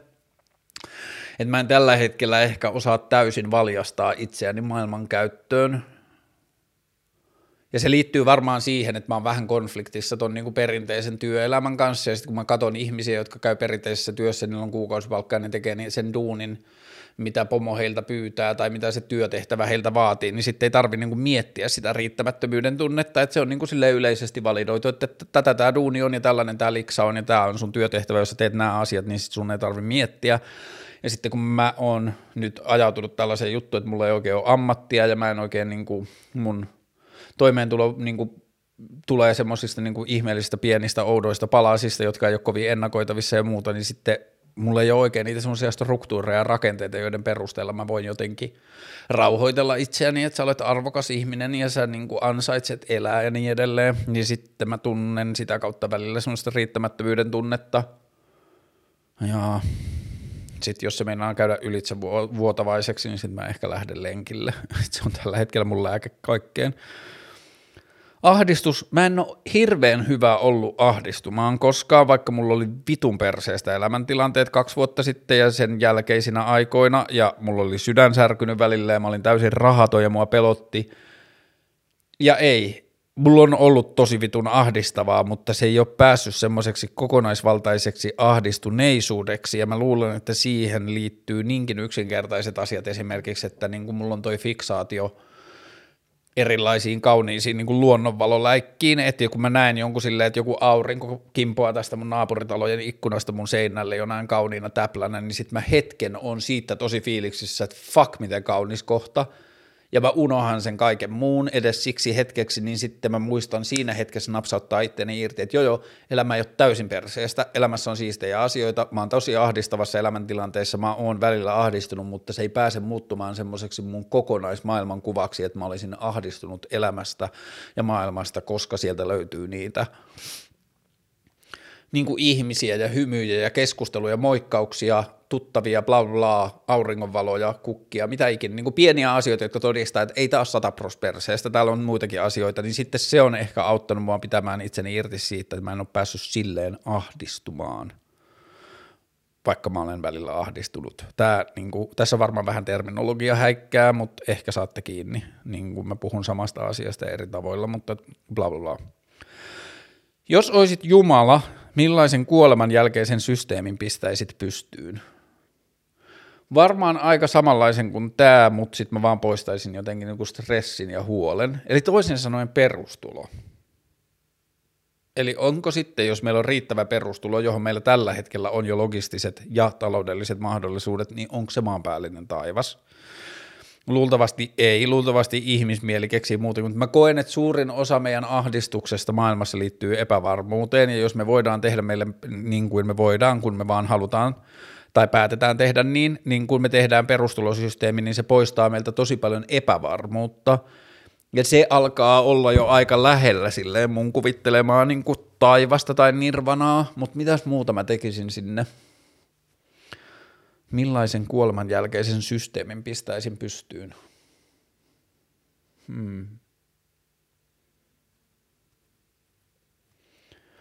Varmaan myös, että siellä taivaassa kaikilla ihmisillä – olisi lyhyt matka vuorille, että vuoria olisi ripoteltu ympäri maailmaa sillä tavalla, että jokain, niin kuin joka paikasta olisi lyhyt matka vuorille, että se olisi niin kuin sellainen.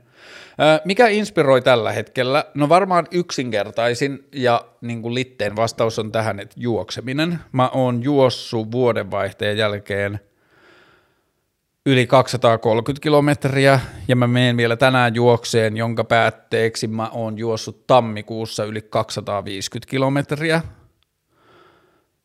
Ja se on ollut ihan sairaan siistiä. Ja nyt toissapäivänä mä keksin tällaisen uuden projektin, että nyt lähiviikkoina mä juoksen kaikki Helsingin rauti, raitiotien linjat. Mä kävin juoksemassa silloin torstain raitiotinlinja ykkösen Käpylästä Eiraan.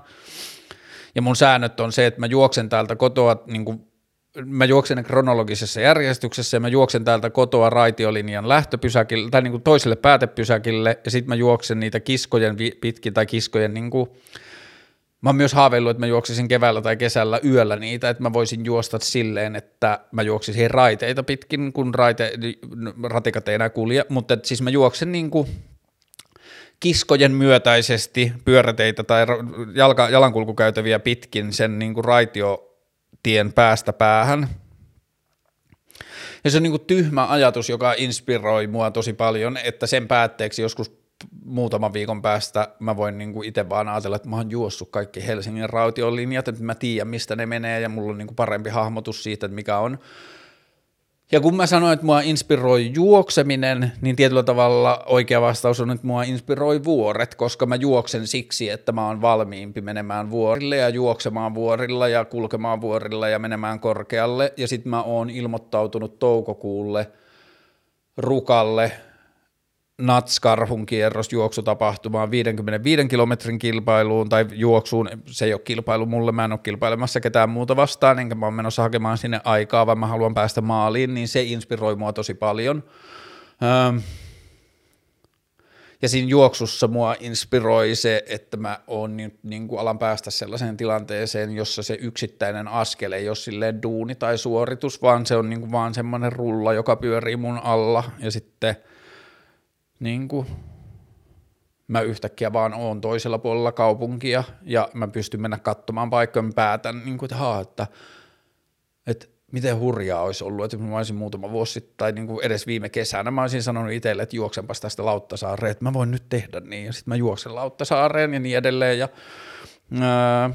sitten mä juoksen niin, että mulla on pelkät avaimet mukana ja sitten mä tuun kotiin ja mä mittaan semmoisella Footpath-nimisellä applikaatiolla suunnilleen sen lenkin, minkä mä oon juossut, ja mä kirjaan semmoisen mun pieneen kirjaan ne kilometrit, mitä mä oon juossut. Ja sitten mulla on tässä, mä kerroin tästä jo aikaisemmassa jaksossa, että mulla on tää kannustin, että mä päätin, että mä en polta tänä vuonna pilveä ennen kuin mä oon juossut tuhat kilometriä, niin sitten joskus huhti-toukokuussa mä voin halutessani polttaa pilveä. Sitten mä vähän niin kuin päätin alustavasti myös, että sitten kun mä oon juossut sen tuhat kilometriä, mä oon polttanut pilveä, niin sitten mä saan polttaa pilveä sadan kilometrin välein.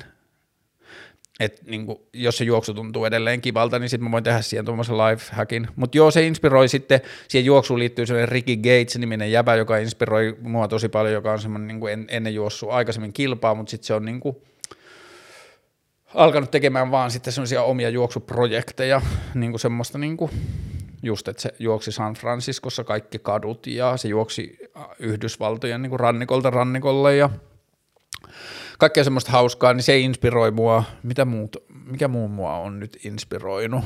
Uh, Fleet Foxes yhtyö, Bon Iver, tanssiminen.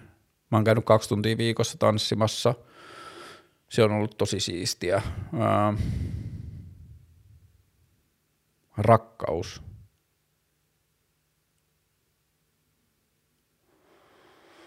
Hmm. Koti, mun koti on mennyt niin kuin taas mukavalla tavalla eteenpäin, niin tämä koti inspiroi mua. Hmm. Ehkä tuossa on jotain. Ää...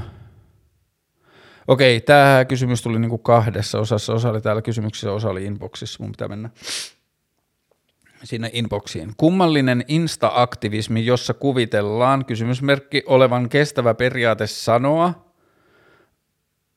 bear with me, nyt mä menen sinne inboxiin. Kuvitellaan olevan kestävä periaate sanoa, että jos et ala feministiksi nyt, painu vittuun mun Instagramista. Joku pentti jossain voisi hyötyäkin tietynlaisesta tiedostamisesta, mutta tuollaisella tyylillä se pentti laittaa kioskin kiinni, vastareaktio ja mikään ei uppoa. Toivoisin näiltä aktivisteilta vähän lempeämpää otetta, ei kansalliset terveysinterventiotkaan perustu keppiin, vaan porkkuna, porkkanaan, pois lue korona, tarkoittain, että jos joku syö epäterveellisesti ja Pentti kieltäytyy palkkaamasta naisia firmaansa, voi kummassakin olla taustalla pitkän ajatusmalli jopa uskomus, eikä se muutu sillä, että jos joku käskee tyylillä tee nyt tai hyppää lankulta mereen. Mm. Monipolvisesta kysymyksestä huolimatta tai siitä johtuen taidan saada kiinni, mitä tässä haetaan ja mitä tässä kysytään. Ö, mennään takaisin siihen kohti, mistä se alkaa. Eli tässä pyydetään mun mielipidettä tai pyydetään ottaa puheen aiheeksi tätä kulttuuria, jossa sanotaan, että jos et ala feministiksi nyt, niin painu vittuun mun Instagramista. Tähän liittyy pari asiaa. Toinen on se, että ö, ihmiset tai väest- väkiryhmät tai väestöryhmät tai ihmisryhmät tai yksilöt tai kuka tahansa, jotka on ollut sille niin kuin syrjinnän ja valtarakenteiden ja rakenteellisen sovinismin ja rasismin ja naisvihamielisyyden ja ablismin ja ableismin ja minkä tahansa niin kuin yhteiskunnallisten niin kuin väärintoimimisien ja kulttuuristen epäkohtien niin kuin kärsivänä osapuolena ovat ottaneet asioita vastaan – niin meillä etuoikeutetuilla ihmisillä on vähän niin kuin rajalliset oikeudet kertoa heille, miten he saavat puhua tai millä tavalla he voivat, niin kuin heidän pitää ilmaista itseään, kun he puhuvat omasta kärsimyksestään ja puhuvat siitä kokemuksesta, mitä he ovat kokeneet. Tämä on niin kuin tone policing ja tämä on niin kuin silleen yksi käsite, jonka mä ymmärrän ja äh, mä niin kuin, olen myös puolustanut ystävilleni, tuttavilleni, jotka ovat kritisoineet tietyllä tavalla puhuvia niin kuin vaikuttajia tai aktivismin muotoja tai jotain muuta, niin mä oon puolustanut sitä ajatusta siitä, että täytyy muistaa, että ihmiset ovat ottaneet eri tavoilla turpaa pitkään, ei voida mennä ulkopuolelta vaatimaan heiltä tapoja, miten he puhuvat tai miten he saavat puhua tai miten heidän pitää puhua. That being said, mä oon ollut 20 vuotta silleen joku muu tehtävä määrittää, onko mä ollut hyvä työssäni, mutta mä oon ollut 20 plus vuotta niin kuin ammatikseni tai työkseni viestinnän kanssa tekemisissä. Ja mä olen sitä mieltä, ja mä olen myös silleen, en mä tiedä, siihen mulla ei ole mitään niin kuin silleen varsinaista kokemusta, että mä olen ollut, niin kuin ollut kiinnostunut aina niin kuin kasvatukseen ja pedagogiikkaan ja tällaisiin liittyvistä asioista – niin vähän niin kuin toi kysyjä rivien välissä ilmaisee, niin mä oon samaa mieltä siitä, että mä en usko, että siitä on kulttuurin muutoksen kannalta niiden yksittäisten ihmisten tai rakenteiden, niiden rakenteita ylläpitävien ihmisten toiminnan kannalta, niin siitä on mitään hyötyä. Mä en usko, tai mä en osaa nähdä sitä, että joku ihminen, joka ei suostu olemaan, tai niin kuin joka on vaikka sovinisti, niin se, että sille sanotaan, että jos alan nyt feministiksi tai painu vittu mun Instagramista, niin mä en näe, miten se ihminen sen takia, tai aikaisemmin mä oon miettinyt sitä tosi paljon puoluepolitiikassa ja suomalaisessa politiikassa, kun oman asiansa kanssa oikeassa olevat minun puolueeni, vaikka vihreät ja vasemmisto, on puhunut niin kuin jostain – kokoomuslaisista tai keskustalaisista tai perussuomalaisista silleen vitun spede tai ahne tai sika tai öö, rasisti tai, tai no, okei, okay, jätetään rasisti erikseen, mutta niin kuin just tälleen vitun spede, sika, ahne, öö, Sipilän hallitus, bla bla bla, niin on ollut musta aivan selkeä nähdä, että tämä puhe ei tule saamaan ketään tarkkailemaan, tarkastamaan omia näkökantojaan. Ja jos mä yritän tiivistää tämän, niin maailmassa on paljon puhetta, joka tulee kärsimyksestä ja sen kärsimykseen havahtumisesta ja voimaantumisesta ja tuskasta ja tuskan purkautumisesta ja kaikesta siitä. Mun tehtävä ei ole kritisoida sitä puhetta eikä ottaa kantaa siihen, saako ihmiset puhua niin. Samaan aikaan niissä tilanteissa, jossa mä yritän muuttaa maailmaa tai jossa mä yritän löytää tapoja tai mä pohdin tapoja, joilla mä uskon, että maailma muuttuu paremmaksi, niihin työkaluihin mä en usko, että kuuluu ihmisten syyllistäminen, ihmisten pilkkaaminen, ihmisille rumasti puhuminen, aggressio, passiivis-aggressiivisuus. Öö, mä en usko, että sellaiset toimintamallit saa ihmisiä muuttamaan käytöstään tai tarkkailemaan omaa, omia näkökantojaan. Et mä uskon, että ymmärtävä, rakentava, öö, ymmärrykseen pyrkivä ja rakentava puhe on se, mikä muuttaa maailmaa, ei se, että ihmisille kerrotaan, että sä olet kusipää ja spede ja painu vittuun mun internetistä ajatuksinne, niin mä en usko, että se muuttaa maailmaa. Samaan aikaan mulla ei ole oikeus kritisoida ihmisiä, jotka tekee niin tai mä, mä en koe tarpeelliseksi kritisoida niin kuin niitä ihmisiä, mutta mä kritisoin sitä puhetta, mä en usko, että se puhe tuottaa ää, toivottuja tuloksia. Ää, mä en tiedä, tarviiko tähän mennä enemmän koska tässä ei oikein ollut kysymystä, tässä oli vain asia, johon pyydettiin ottamaan kantaa, tämä on kantani siihen asiaan. Murteet ja murteilla puhuminen, oma murre tai sen muuttuminen. Öö, kun mä soitin, soitan isälle tai äitille tornioon, niin mun mä muuttuu mieksi ja mulle tulee kaksoiskonsonantteja, mä edelleen, tai missä tahansa puheyhteydessä, missä keskustelen, kun mä sanon siitä, mä sanon siitä, ja niin kuin mulla on jonkun verran murresanoja, jotka kuuluu mun puheessa siksi, että mä oon Torniosta, ja mulla on olemassa kokonaan erillinen kieli, lainausmerkissä, mulla on olemassa niin kuin murrekaarle, joka puhuu Torniota, ja mä oon pari päivää Torniossa, niin mä puhun täysin sitä, tai mä puhun äitin kanssa puhelimessa, niin se menee aika nopeasti siihen, tai mä puhun joidenkin torniolaisten kavereiden kanssa, niin se menee siihen. Ja joskus nuorempana mä ehkä vähän niin kuin jotenkin häpesin sitä, tai että se tuntui niin kuin, että se oli jotenkin silleen väärin, mutta sitten mä olin silleen, fuck it, ei, että se on vaan niin kuin sopeutumista, että, niin kuin, että se on mun tapa toimia, ja mä huomasin, että kun mä niin kuin hengasin joidenkin mun tamperelaisten skeittikavereiden kanssa, niin mun R rupesi pehmenee, ja niin kuin se on aina niin kuin, että kun mä olen Englannissa, silloin harvoin, kun mä oon matkustanut maailmalla, jos mä olen Lontoossa, niin mä puhun erilaista englantia kuin mä puhun New Yorkissa, ja niin kuin, en mä tiedä, mulle se on ollut, niin kuin mun temperamentille se on ollut vaan niin kuin luontainen tapa sopeutua ympäristöön.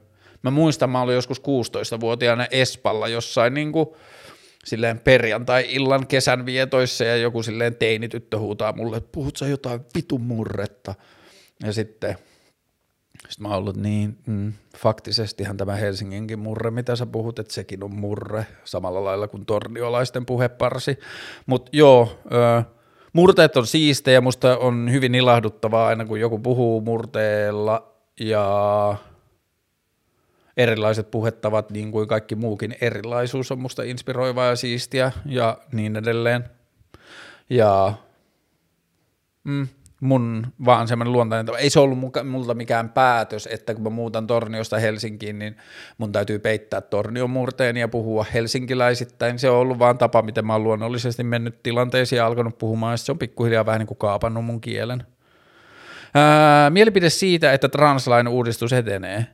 Vitun hienoa. Ää, Translaki on yksi täydellisistä esimerkkeistä siitä, että lailla yritetään vaikuttaa asioihin, jotka vaikuttavat ihmisen omaan elämään. Se ei ole yhteiskunnan tehtävä, ne on niin moralistisia päätöksiä, joita siihen on liittynyt.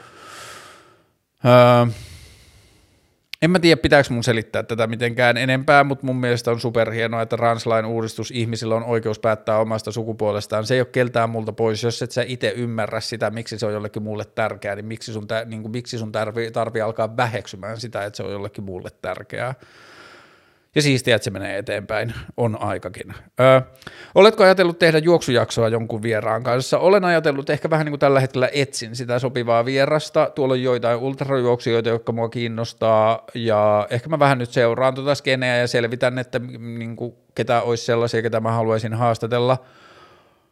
Öö, Mm, en mä tiedä, onko tähän jotain muuta, mitä mä haluan sanoa, mutta joo, ehkä mä etin vähän vielä sitä lähestymistä, että miten mä haluan puhua siitä, tai että kenen kanssa mä voin puhua niistä ulottuvuuksista, jotka mua itseä kiinnostaa, kun mua on ehkä eniten inspiroinut siinä juoksussa nyt se, että mä oon löytänyt siihen kulman, joka ei tunnu urheilulta, että se mulla on ensinnäkin sääntö, että mun, mä en ikinä lähde juokseen, jos ei mua kiinnosta tai jos, mua ei, jos ei se tunnu musta hyvältä, että mä en suostu ottaa mitään harjoitusohjelmaa tai siihen ei saa liittyä mitään velvollisuutta tai siihen, niin kuin, että se, se, siihen ei saa kuulua yhtään mitään pakkoa tai näin pitää tehdä tai jotain, vaan se kaiken pitää perustua siihen, että se on musta tosi kivaa ja mä oon innoissani siitä ja vaikka mä en juoksis kuukauteen, niin mä en ole kellekään mitään velkaa, mä vaan juoksen nyt, koska mä dikkaan siitä ja sit, niin kuin, että yhtäkkiä mä voin vaan niin päättää, että mä juoksen raitiovaunun yksi päästä päähän, niin sitten kotimatkoineen siitä tulee 20 kilometriä ja sitten se on vaan joku sellainen asia, jonka mä pystyn tekemään ja se on musta tosi siistiä. Ja plus se on niin yksinkertainen laji, että ihminen ja jalat ja sitten vaan eteneminen, se on tosi siistiä. Ähm, Eli kysymyksiä, oletko ajatellut tehdä juoksujaksoa jonkun vieraan kanssa? Olen, etsin ja mietin sitä vierasta. Öö, sitten, joo, tosi helppo. Lapsen kasvatus. Mm. Ha. Lapsen kasvatukseen mun mielestä mä oon viimeinen ihminen antamaan kenellekään ohjeita lasten kasvatukseen, jonka vuoksi mä vaan esitän ajatuksia. Mulla ei oo, mä en oo kasvattajana sellainen, että multa kannattaisi ottaa ohjeita, mutta mä esitän ajatuksia, joissa vastuu siirtyy kuulijalle, joka voi miettiä, että onko ne hyviä ja niin kuin to- toimeenpantavia ajatuksia vai ei. Ensimmäinen ajatus, mikä mulla tulee lapsen kasvatukseen, on se, että mun mielestä me ollaan liian neuroottisia sen kanssa, ja yleensäkin vanhemmuuteen liittyvissä asioissa me ollaan aivan liian neuroottisia. Me niin kuin, me ollaan onnistuttu tekemään siitä sellainen kulttuurinen epäonnistumisen viidakko, jossa vanhemman tehtävä on koko ajan miettiä, miten mä olen nyt epäonnistunut ja miten mä voisin olla parempi vanhempi. Fuck it. Täytyy muistaa, että maailma on onnistunut tekemään miljardeja ja miljardeja verrattain toimintakykyisiä ja hyviä ihmisiä ilman, että niiden vanhemmat on ruoskineet itseään siitä, että millainen vanhempi mun pitää olla.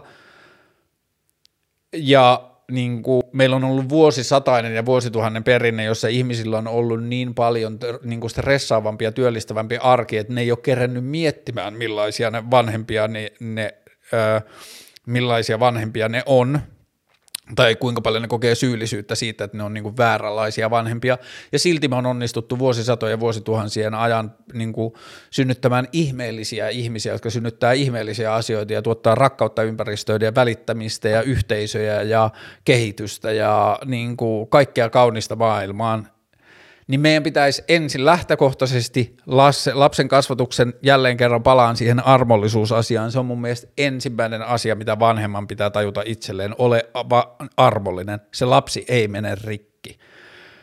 Kun esimerkiksi mä, mun henkilökohtaisesta näkökulmasta mun mielestä perseisin asia, mitä vanhempi voi tehdä lapselleen, on raivota sille, ja silloin kun lapsi, vanhempi raivoaa lapselleen – niin se on yleensä kyse siitä, että se vanhempi on pettynyt itseensä. Se on niin kuin itse väsynyt omaan suorituskykyynsä tai siihen niin kuin se lapsi onnistuu viemään sen aikuisen johonkin sellaiseen pisteeseen, jossa se ei kestä omaa toimintaansa ja sitten se rupeaa raivoamaan sille lapselle, tai että lapsi polttaa ensimmäisen kerran tupakkaa ja se vanhempi raivoaa sille lapselle siitä, että se lapsi on polttanut tupakkaa. Mun kysymykseni kuuluu, että mitä vitun hyötyä siitä on siinä vaiheessa, kun se lapsi on polttanut jo sitä tupakkaa. Se ainoa syy, miksi se vanhempi raivoaa, on se, että se kokee itse epäonnistuneensa siinä asiassa. Ja jälleen kerran kysymys kuuluu, tosi monet va- lapset polttaa teini-iässä tupakkaa, niin ei se nyt voi olla niin vakavaa, että siitä kannattaa suuttua itselleen tai lapselle siitä, että se lapsi on yksi niistä tuhansista ja tuhansista ja kymmenistä ja sadoista tuhansista junnuista, jotka polttaa tupakkaa ennen kuin se kuuluu heille, tai juo kaljaa, tai polttaa pilveä, tai tekee jotain. Se ei hyödytä mitään, että siitä suuttuu joko itselleen tai sille lapselle se niin kuin itsensä tai sen lapsen ruoskin. Mä en usko rangaistuksiin kasvatusmetodeina, mä en usko, että rangaistus, mä en usko vankilajärjestelmän nykymalliin siihen, että ihmisiä rangaistaan heidän rikoksista. Mä uskon, että ihmisiä opetetaan, koulutetaan ja varmistetaan, että he siirtyvät paremmalle polulle, mutta mä en usko siihen peri johonkin, en mä tiedä, se perikristillisen tai johon globaali ajatus, joku rangaistuksen teologia. Mä en usko siihen, että ihminen korjaa käytöstään sillä, että sitä näpäytetään sormille väärästä teosta. Ihminen katkeroituu ja syntyy psykologisia jännitteitä ja bla bla bla. Siitä seuraa paljon muuta kaikkea paskaa. Ja kun me tiedetään, että lapsen tehtävä aikuiseksi kasvaessaan on irrottaa itsensä vanhemmistaan ja ymmärtää itsensä itsenäiseksi olioksi, niin lapselle on saatana tehokas työkalu kokea sitä voimaantumisen tunnetta, jos se huomaa, että lapsi, va, aikuinen järkyttyy, suuttuu, raivoaa, lapsen tekemistä niin kuin vanhemman tahdon vastaisista työvälineistä, niin kuin, val, val, niin kuin tälleen toiminnoista, niin silloinhan se lapsi tulee käyttämään juuri niitä. Ja mä ajattelen, että suuri osa, minkä takia alkoholi ja tupakka on teineille mielenkiintoista, on se, että kun ne tietää, että niiden vanhemmat ei dikkaa siitä. Jos me otetaan neutraalimpi suhde siihen, että mm, se ei kuulu teille, se ei kuulu niin kuin alkoholi tai kannabis tai päihteet yleensä tai joku muu, niin ne ei kuulu nuoren ihmisen aivoille, ne ei kuulu nuoren ihmisen kehoon. Sä et ole tarpeeksi vanha ja viisas niin kuin ymmärtämään niitä valintoja, mitä te teet, ja sen takia me ollaan tehty ohjeluvut, yritä löytää itsestäsi se järkilapsi rakas, että tee niitä asioita vasta sitten, kun sä oot tarpeeksi vanha ymmärtämään, mitä sä teet. Ne on nautintoaineita. Nautin niistä sitten, kun sä olet valmiiksi vanha ymmärtämään sen nauttimisen riskit ja se, mitä siitä seuraa. Ja niin kuin, se, että me niin kuin aikuisina piilotetaan lapsiltamme tupakan poltto tai piilotetaan lapsiltamme alkoholin juominen tai joku päihdekulttuuri, vaikka me ei hävetä sitä, niin se tekee sitten vaan lapsille kiehtovaa ja silleen mystifioi sitä ja kaikkea muuta. Ja siihen niin kuin vanhemmuuden armollisuuteen liittyy myös se vertaileminen, niin kuin, että me vertaillaan itseämme muiden lasten vanhempien noitten perheessä, lapsille on harrastuksia ja lapsia kuljetaan koko ajan harrastuksiin, miksei me olla semmoinen perhe ja me ollaan jotenkin huonompi perhe, kun meidän lapset ei harrasta. Ja noitten jukkis Pekkis käy seitsemän kertaa viikossa luisteluharjoituksissa, että miksi meidän niin kuin, ambitiotaso meidän omaa lasta kohtaan ei ole samalla tasolla ja niin edelleen, niin ei, samalla lailla kuin siinä parisuuden asiassa ja kaikessa muussa elämässä ihmiset on täysin erilaisia, myös perheet on täysin erilaisia, niitä ei voi verrata muihin perheisiin. Ja niin kuin esimerkiksi just tuossa lasten harrastusasioissa ja tollaisissa, niin mä aina ajatellut sitä, että mä kasvoin isossa perheessä, jossa ei ollut mitään varaa eikä ajansa, niin kuin ai, ajanhallinnallista mahdollisuutta, että lapsilla olisi ollut jotain aktiivisia harrastuksia, niin me tehtiin itse, minä ja mun broidit ja mun ystävät, me tehtiin omat harrastuksemme, me skeitattiin ja rakennettiin läheiselle pellolle lumilautahyppyreitä ja niin edelleen. Mulla ei ole ikinä ollut elämässäni ohjattua harrastusta ja mä en ole koskaan kaivannut sitä ja silti musta tuntuu, että musta on tullut ihan sosiaalisesti ok skidi. Ja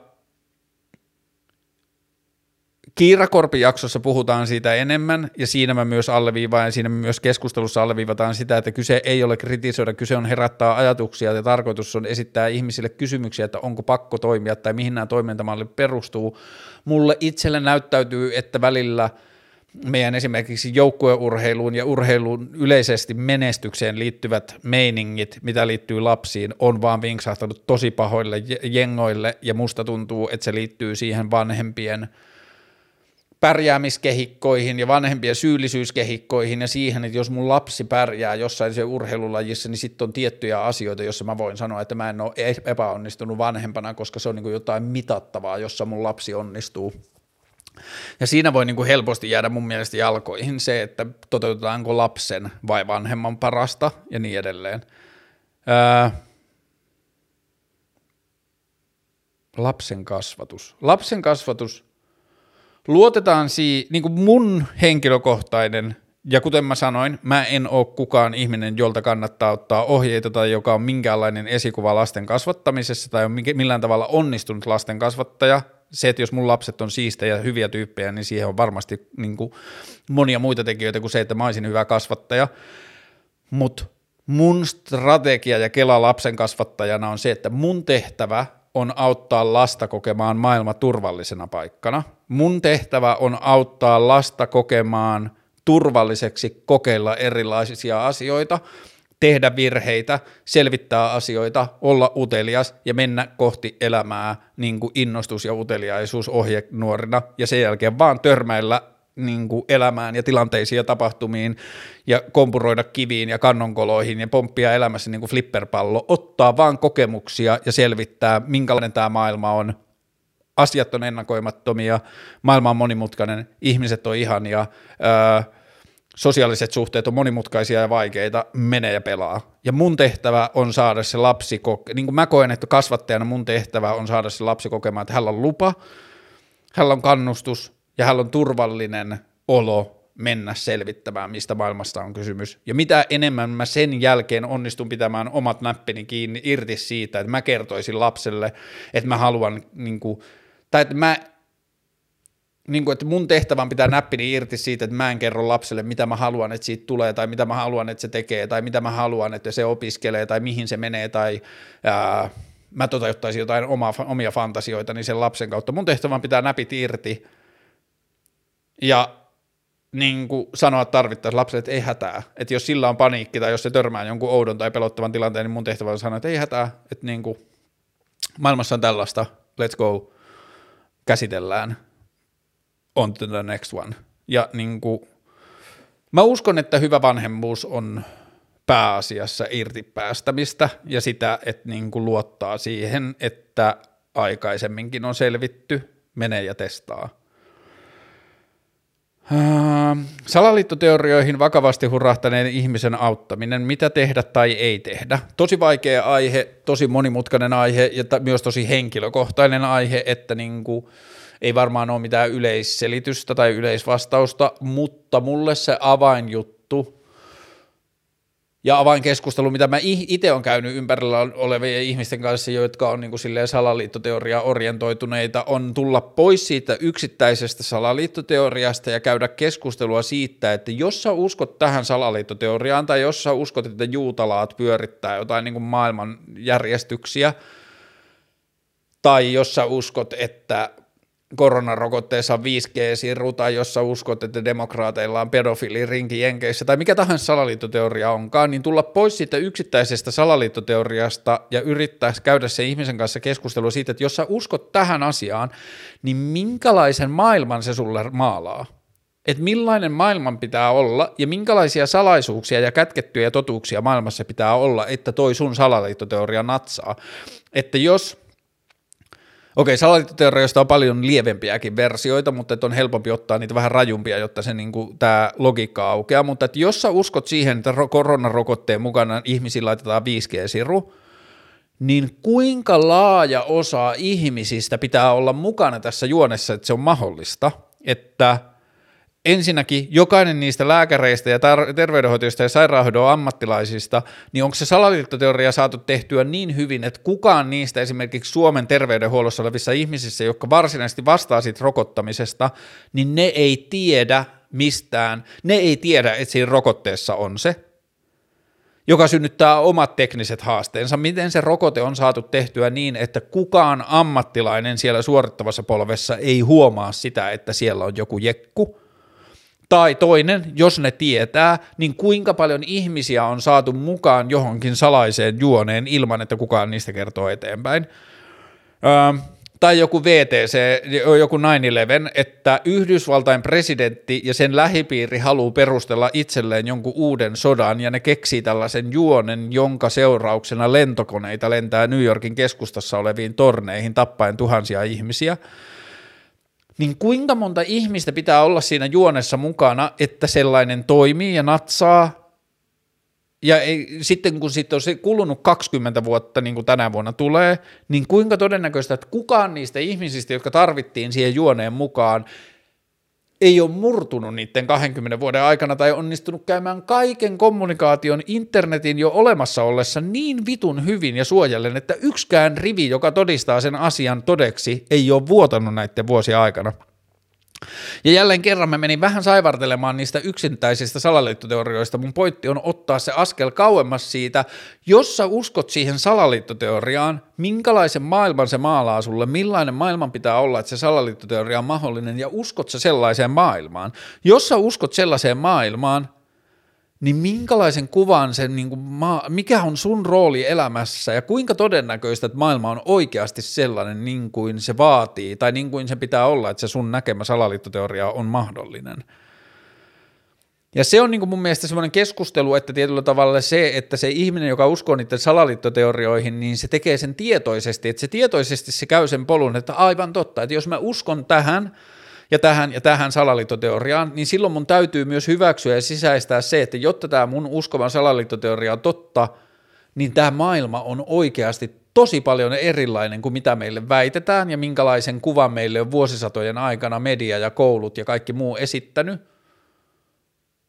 niin tämä maailman todellisuus onkin perusluonteeltaan tosi erilainen kuin mitä meillä on väitetty, ja mä päätän uskoa siihen vaihtoehtoiseen todellisuuteen, että maailma on oikeasti tosi erilainen, ja vain me yksi tai kaksi tai kolme prosenttia maailman totuuden tietävistä ihmisistä näemme, miten maailma oikeasti on, ja kaikki muut on sheeple, ja kaikki muut on lammasihmisiä, jotka ei pysty uskalla tai niillä ei ole viisautta nähdä maailman todellista luonnetta – niin tietyllä tavalla mä ajattelen, että se salaliittoteorioihin uskomisen hinta on se, että sen ihmisen tietoisesti pitää valita uskoa myös siihen maailmaan, jonka se vaatii, että se salaliittoteoria on todellinen. Ja siinä kohtaa musta tuntuu, että monen salaliittoteoreetikon usko loppuu kesken, tai siinä alkaa se saivartelu, tai siinä alkaa se, että No, en mä nyt väitä, että se on ihan varmasti näin, mutta mun mielestä on mielenkiintoista, tai mun mielestä tämä voi olla tälleen, se niin kuin salaliittoteoria joutuu vähän niin kuin huterammalle pohjalle sen myötä, kun joutuu käymään sen läpi, että uskonko mä todella siihen maailmaan, jonka se vaatii, mitä se salaliittoteoria esittää. Ja tähän oli tullut toinen kysymys, joka oli täällä toisessa paikassa, joka oli tullut erillä lailla jotenkin lähetetty, että voitko mikähän se oli, kun se oli tullut jonnekin toiseen paikkaan, että se ei ollut tullut tuohon kysymysboksiin, mutta se kysymys oli, että voitko oman mediakokemuksesi perusteella ottaa kantaa tähän niin kuin salaliittoteorioihin ja medioiden valtaan ja oliko vielä jotain salaliittoteoriat, median valta ja journalismi. Mä oon puhunut tästä aikaisemminkin ja tästä mä oon myös puhunut monien ympärilläni olleiden salaliittoteoria ihmisten kanssa, mutta kun mä olin Ylellä töissä 2015-2016 ja mulla oli oma ohjelma keskiviikko iltaisin puoli kahdeksalta, niin mä tein lukuisia ohjelmia, joista kukaan mun lisäksi ei tiennyt sen ohjelman sisältöä ennen kuin se tehtiin. Ja se, että kun monet salaliittoteoriat vaatii olemassa olemiseensa, ne vaatii semmoisen niin ylivallan mediasta ja median sisällöistä ja valtamedioista, että valtamedia on niin kuin vaiennettu tietyistä asioista ja valtamediassa ei voi puhua tietyistä asioista. Kukaan ei tiennyt, mistä mä aion puhua Suomen suurimmassa mediassa keskiviikkoiltana puoli kahdeksan, joka menee silleen kahteen ja puoleen miljoonan kotitalouteen televisioon – hypoteettisesti, koska mun ohjelma ei katsottu niin paljon, mutta siis hypoteettisesti, niin kukaan ei tiennyt, mistä mä puhun ja mitä mä sanon. Ja jos mulla olisi ollut joku totuus maailmasta, jota mä olisin halunnut kertoa siellä, niin kukaan ei olisi voinut estää sitä. Ei ollut olemassa sellaista korkeampaa kouraa, jolla olisi ollut mahdollisuus. Ei ollut olemassa juutalaita tai ei ollut olemassa illuminaatia, jonka hyväksyy sen, mistä mediassa puhutaan, joka olisi voinut estää mua, koska kukaan ei tiennyt. Okei, mehän voidaan ajatella tähän salaliittoteoria taso, että A, ensinnäkin joko mä oon yksi niistä, ja mut on, niin kuin, että mä oon Illuminatissa, tai sitten äh, Illuminati tai kuka tahansa, joka sitä mediavaltaa hallitsee, on tehnyt musta taustaselvitykset niin, että ne tietää, että mä oon sheeple, että mä en usko niihin asioihin, ja mä äh, kiltisti nielen virallisen totuuden, joten mä en tuu puhumaan mistään kontroversiaalista, tai mä en tuu paljastamaan mitään salaisuuksia, mutta sitten sen täytyy olla näin, koska kukaan ei tiennyt, mistä mä puhun ja kukaan ei olisi voinut estää mua. Niin tämä on niinku mun henkilökohtainen kokemus sieltä median ihan silleen ydinpaikoilta, että siellä ei ole sitä kontrollia, mitä monet salaliittoteoriat olemassa oleva, ollakseen va, niinku vaatii. Venäjän nykyinen tilanne. Tämä ihminen oli laittanut mulle, nyt mun pitää mennä, kun se oli laittanut mulle aikaisemmin viime viikolla viestiä tästä asiasta, niin mun pitää ottaa sieltä muutamat asiat, huomiot. Siinä alkuperäisessä viestissä sanottiin, olisi mahtavaa, jos jossain seuraavassa keskusteluhetkessä puhuisit Venäjän tämänhetkisestä tilasta. Mun Instagramissa venäläiset ystävät ja tutut laittaa paljon aiheesta, mikä on hyvä, mutta hyvin katkerina siitä, ettei suomalaisilta tule vastaavaa infopakettia jakoon, mitä joistain muista kriiseistä on ollut. Ymmärrän sen hyvin, mutta mulla on sellainen olo, että Venäjän tasa-arvo-ongelmat, sananvapaus ja valta-asema on ollut aina niin pahan tuntunen, että sitä on vaikea alkaa koskettaa. Öö, exakt samat fiilikset kuin mulla. Venäjä on aina ollut niin monimutkainen, että me pelätään ottaa kantaa siihen. Mä oon tällä viikolla yrittänyt, öö, mä oon tällä viikolla yrittänyt ihmisten kautta, jotka tietää asioita mua enemmän, ottaa selvää Suomesta ihmisiä, jotka vois tulla puhumaan mun kanssa Venäjän tilanteesta – jos tiedät sellaisen, mielellään venäläinen tai venäläistaustainen, koska nyt parhaat, joita mulla on tällä hetkellä, on suomalaisia ihmisiä, jotka tietää venäjästä, mutta mä haluaisin mieluummin ihmisen, joka on kasvanut tai jonka perhe tai jolla on niin kuin vahva venäjä-tausta. Joka tapauksessa mä oon niin kuin selvittänyt ja mä oon jo nyt törmännyt siihen, että se asia ei ole helppo ja se on niin kuin tosi monisyinen – Venäjä on tosi eri maa kuin me länsimaat ja niin kuin kulttuuri ja niin kuin asiat tapahtuu eri järjestyksessä. Se, mikä tuntuu meille, miten me luetaan jotain Venäjän mielenosoituksia ja Venäjän niin kuin nyt käynnissä olevia tilanteita, ei välttämättä ole sitä, millaiseksi me ne luetaan tai ne ei ole niin yksinkertaisia. Ja joku vaikka niin kuin vaikka joku asia näyttäytyisi meille niin woke-kulttuurilta, niin se ei välttämättä Venäjällä tarkoita samaa asiaa ja niin edelleen – That being said, mua kiinnostaa tosi paljon, mä haluan keskustella jonkun ihmisen kanssa siitä, että miten Venäjällä nähdään Putin, miten Venäjällä nähdään, niin kuin, mitä tämä nämä nyt tällä hetkellä käynnissä olevat mielenosoitukset, minkälaista niin kuin uuden demokratian vaadetta ne esittää ja niin edelleen. Mutta tuohon alkuperäiseen kysymykseen mun täytyy sanoa, että mä oon liian niin kuin sivistymätön Venäjään liittyvistä asioista, että mä voisin ottaa siihen, tai mä uskaltaisin tai haluaisin ottaa siihen kantaa, mutta se kiinnostaa mua niin super paljon, että mä haluan tehdä jakson aiheesta, Joten vinkkaa mulle, jos tiedät hyvän vieraan puhumaan mulle Venäjästä ja Venäjän nykytilanteesta ja vielä enemmän ehkä kuin nykytilanteesta, niin Venäjän poliittisesta kulttuurista ja ilmapiiristä ja historiasta enemmän kuin nykytilanteesta. Mutta joo, tärkeä aihe, kiinnostava aihe. Mä toivottavasti olen menossa tätä kohti ja ää, toivottavasti pystyn tästä asiasta puhumaan tai tuottamaan jonkun jakson pian. Ää, Miten tai kuka määrittää yhteisen hyvän, josta puhut uuden yhteiskuntamallin korena? Hyvä kysymys, aiheellinen kysymys. yksinkertainen vastaus on, että se yhteiskunta, josta mä puhun. toisin sanoen, mitä mä tarkoitan, kun mä puhun uusista yhteiskuntamallista ja kun mulla on se selkeä utopia siitä, miten maailma voitaisiin järjestää uudella tavalla, ja miten demokratia voitaisiin tehdä uudella tavalla, ja josta mä toivottavasti puhun jatkossa lisää ja lisää, teen sitten jonkun oman jaksonsa ja niin edelleen, niin sen koko ajatuksen pohjalla on siinä, että kun me aloitetaan se uuden demokraattisen mallin järjestelmä, niin sen alkuun me käydään keskustelu siitä, että me määritetään se yhteinen hyvä. Me määritetään meidän yhteisön arvot ihan siis kyllä ei kysymyksillä, kysymyspatteristoilla, jossa ihmiset saa kertoa, minkälaista maailmasta ne haaveilee, kuinka tärkeänä ne pitää erilaisia arvoja, niillä annetaan erilaisia hypoteettisia vaihtoehtoja, haluat sä, että maailma menee tähän suuntaan vai tähän suuntaan, onko sulle tärkeämpää tämä vai tämä asia, jos ne on niin vastakkaisia, bla, bla, bla. Meillä on niin kuin, että meidän poliittinen järjestelmä lähtee siitä, että me määritetään meidän yhteinen hyvä. Ja kun me tehdään se kunnolla, niin me tullaan samalla tehneeksi siis valtava iso meidän poliittisista päätöksistä jo etukäteen. Me pystytään luomaan semmoinen ohjedokumentti tai ohjelähde niin kuin tilanne siitä, jonka pohjalta me pystytään johtamaan tosi paljon päätöksiä ja asioita, joita, niin kuin kysymyksiä, joita me joudutaan ratkaisemaan sen jälkeen.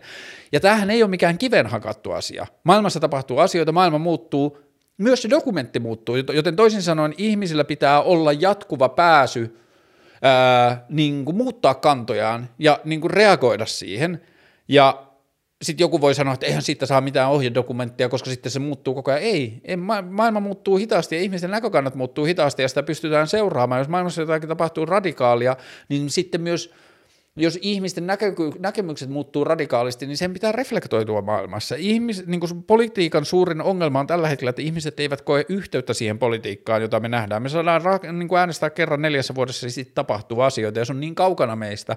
Meidän pitää rakentaa poliittinen järjestelmä, joka on päinvastainen lähtökohta sille, joka on täysin reaktiivinen, se on reaaliaikoinen. Ihminen pystyy kertomaan oman kantansa suhteessa maailmaan, ja kun se huomaa, että se kuuluu vähemmistöön, niin sitten sen on niin kuin helpompi ymmärtää, mitä maailmassa tapahtuu. Ja joo, mä tiedostan sen, että kun mä puhun siitä, että me annetaan yhteinen hyvä päätettäväksi meidän kaikkien ihmisen, ja tähän ei puhu, tähän ei liity yksityiskohtiin, tämä ei liity siihen, että kun ihmiset sanoo, että ei ihmisille voi antaa päätettäväksi vaikeita asioita, ei voikaan, mutta ihmisille voi antaa päätettäväksi kysymyksen siitä, että minkälaisen maailman ne haluaa, mihin suuntaan ne haluaa mennä, ja mä tiedostan, että jotkut ihmiset saattaa vaikka haluta, että Suomi on nationalistinen valtio, joka laittaa rajat kiinni. A, ensinnäkin, mä uskon, että suurin osa ihmisistä on hyviä ihmisiä, vaikka perussuomalaiset on about suurin puolue tällä hetkellä Suomessa ja niin kuin sellainen xenofobinen ajattelu tuntuu pelottavan suurelta, niin silti mun fiilis on, että suurin osa ihmisistä ei ole sellaisia, suurin osa ihmisistä haluaa, että ma, niin kuin me osallistutaan maailmaan ja sen hyvinvointiin, mutta mä myös hyväksyn sen, että jos suurin osa ihmisistä on maailmasta eri mieltä kuin minä, niin sitten niin kuin mun tehtävä on hyväksyä se. Ja sitten mun tehtävä on tehdä poliittista toimintaa, jolla mä yritän vaikuttaa asenneilmapiiriin ja siihen maailmaan, jossa mä elän, että ihmiset tarkastelis kantojaan. Mutta tämä ehkä lyhyt vastaus siihen, että miten tai kuka määrittää yhteisen hyvän, josta puhut uuden yhteiskuntamallin korena. Me kaikki ihmiset määritetään se, miten se tehdään, niin se tehdään niin, että meidän politiikka ei olekaan sitä, että me äänestetään jotain ihmistä, vaan me vastataan kysymyksiin siitä, millaista maailmaa me halutaan tehdä. Tai jos tulee joku uusi asia, mikä pitää ratkaista, niin me yksittäisenä ihmisenä vastataan, millaisin periaattein me halutaan, että sitä asiaa kohdataan. Ja mitä enemmän me vastataan niihin kysymyksiin, sitä enemmän meillä on jo olemassa olemassa olevia vastauksia seuraaviin vastaan tuleviin ongelmiin, joihin me voidaan soveltaa sitä kantaa, minkälaista maalia me, maailmaa me halutaan tehdä.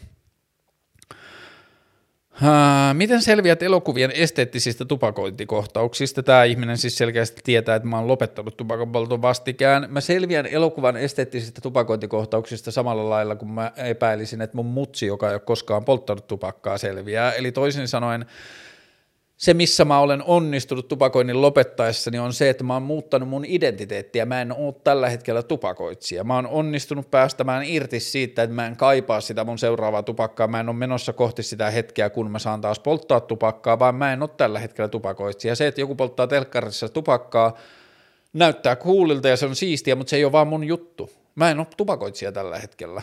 Ja se on niin kuin vähän niin kuin silloin tämän jakson alussa, kun mä puhuin siitä, että miten elää tehtyjen päätöksien kanssa – Mulla on ollut syyt, miksi mä lopetin tupakan poltot, näin niin kuin tupakan polttajan näkökulmasta, niin syythän oli tosi hepposet. Mulla oli vaan sellainen fiilis, että mitä jos lopettaisi tupakan polton, että mä en kokenut siitä syyllisyyttä ja mä en kokenut siitä häpeää, mä en kokenut tarvetta lopettaa siitä, mua ei ahistanut se, että mä poltan tupakkaa ja niin edelleen. Mulla tuli vaan sellainen fiilis, että mitä jos lopettaisi huomenna tupakan polton, ja sitten mä lopetin sen, niin sitten mä seison sen päätöksen takana, koska ne on ollut silloin validit ne syyt mulle, riittävät syyt, että miksi mä oon lopettanut. Ja sitten mä oon alkanut tekemään sitä duunia, että mä muutan mun identiteettiä, että mä en ole enää identiteetiltä, identiteetiltäni tupakan polttaja.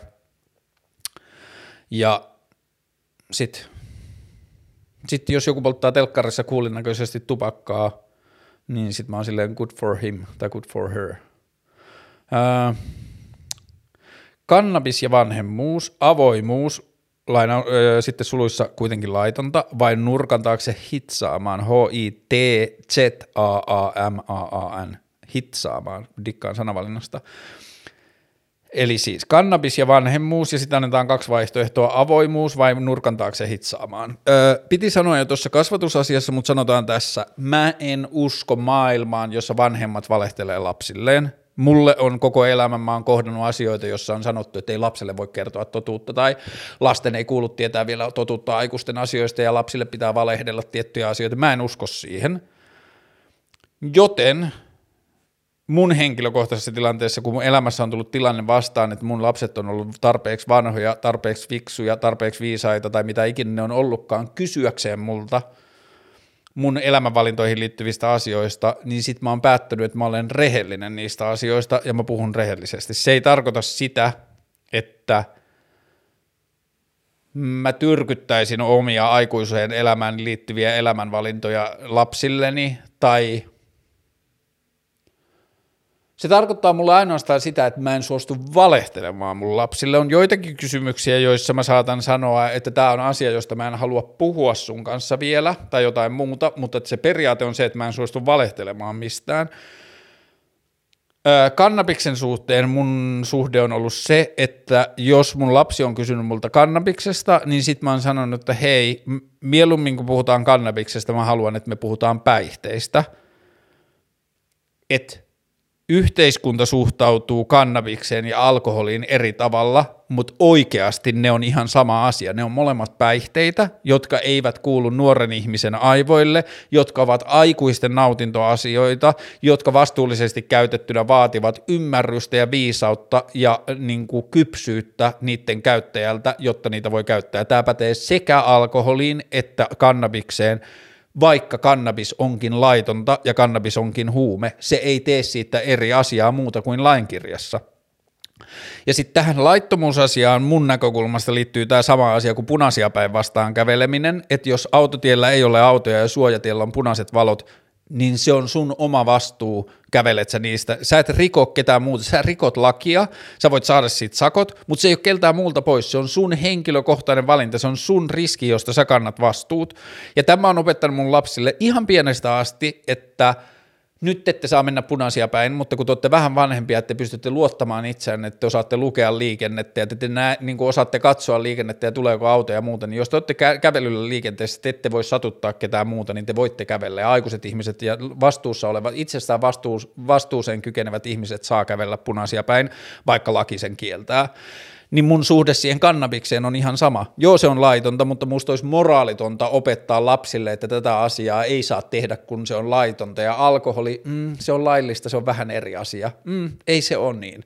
Ja mä en usko salailuun, mä en usko valehteluun ja mä uskon avoimuuteen ja mä uskon siihen, että jos lapsi ei saa tehdä jotain tai joku asia ei kuulu teineille tai joku asia ei kuulu nuorille – niin sen lapsen on helpompi ymmärtää ja toteltaa sitä kieltoa tai sitä, että se ei kuulu hälle, jos se ymmärtää, miksi se ei kuulu hälle, entä kuin se, että lapset, aikuiset sanoo, että se on laitonta tai että niin ei saa tehdä, koska niin ei saa tehdä. Mun mielestä pitää olla rohkeutta käydä se keskustelu sen lapsen kanssa. Ja joo, ja siis niin kuin toi koko kannabisasia ja yhteiskunnan kaksinaismoralismi sen suhteen, niin I can't, niin se mun mielestä kannabis ja vanhemmuus, mun suhde kannabikseen ja vanhemmuuteen on ihan sama kuin kannabikseen ja yhteiskuntaan, että mä en usko siihen, että niin kuin niihin malleihin, miten me ollaan tehty sitä, ei.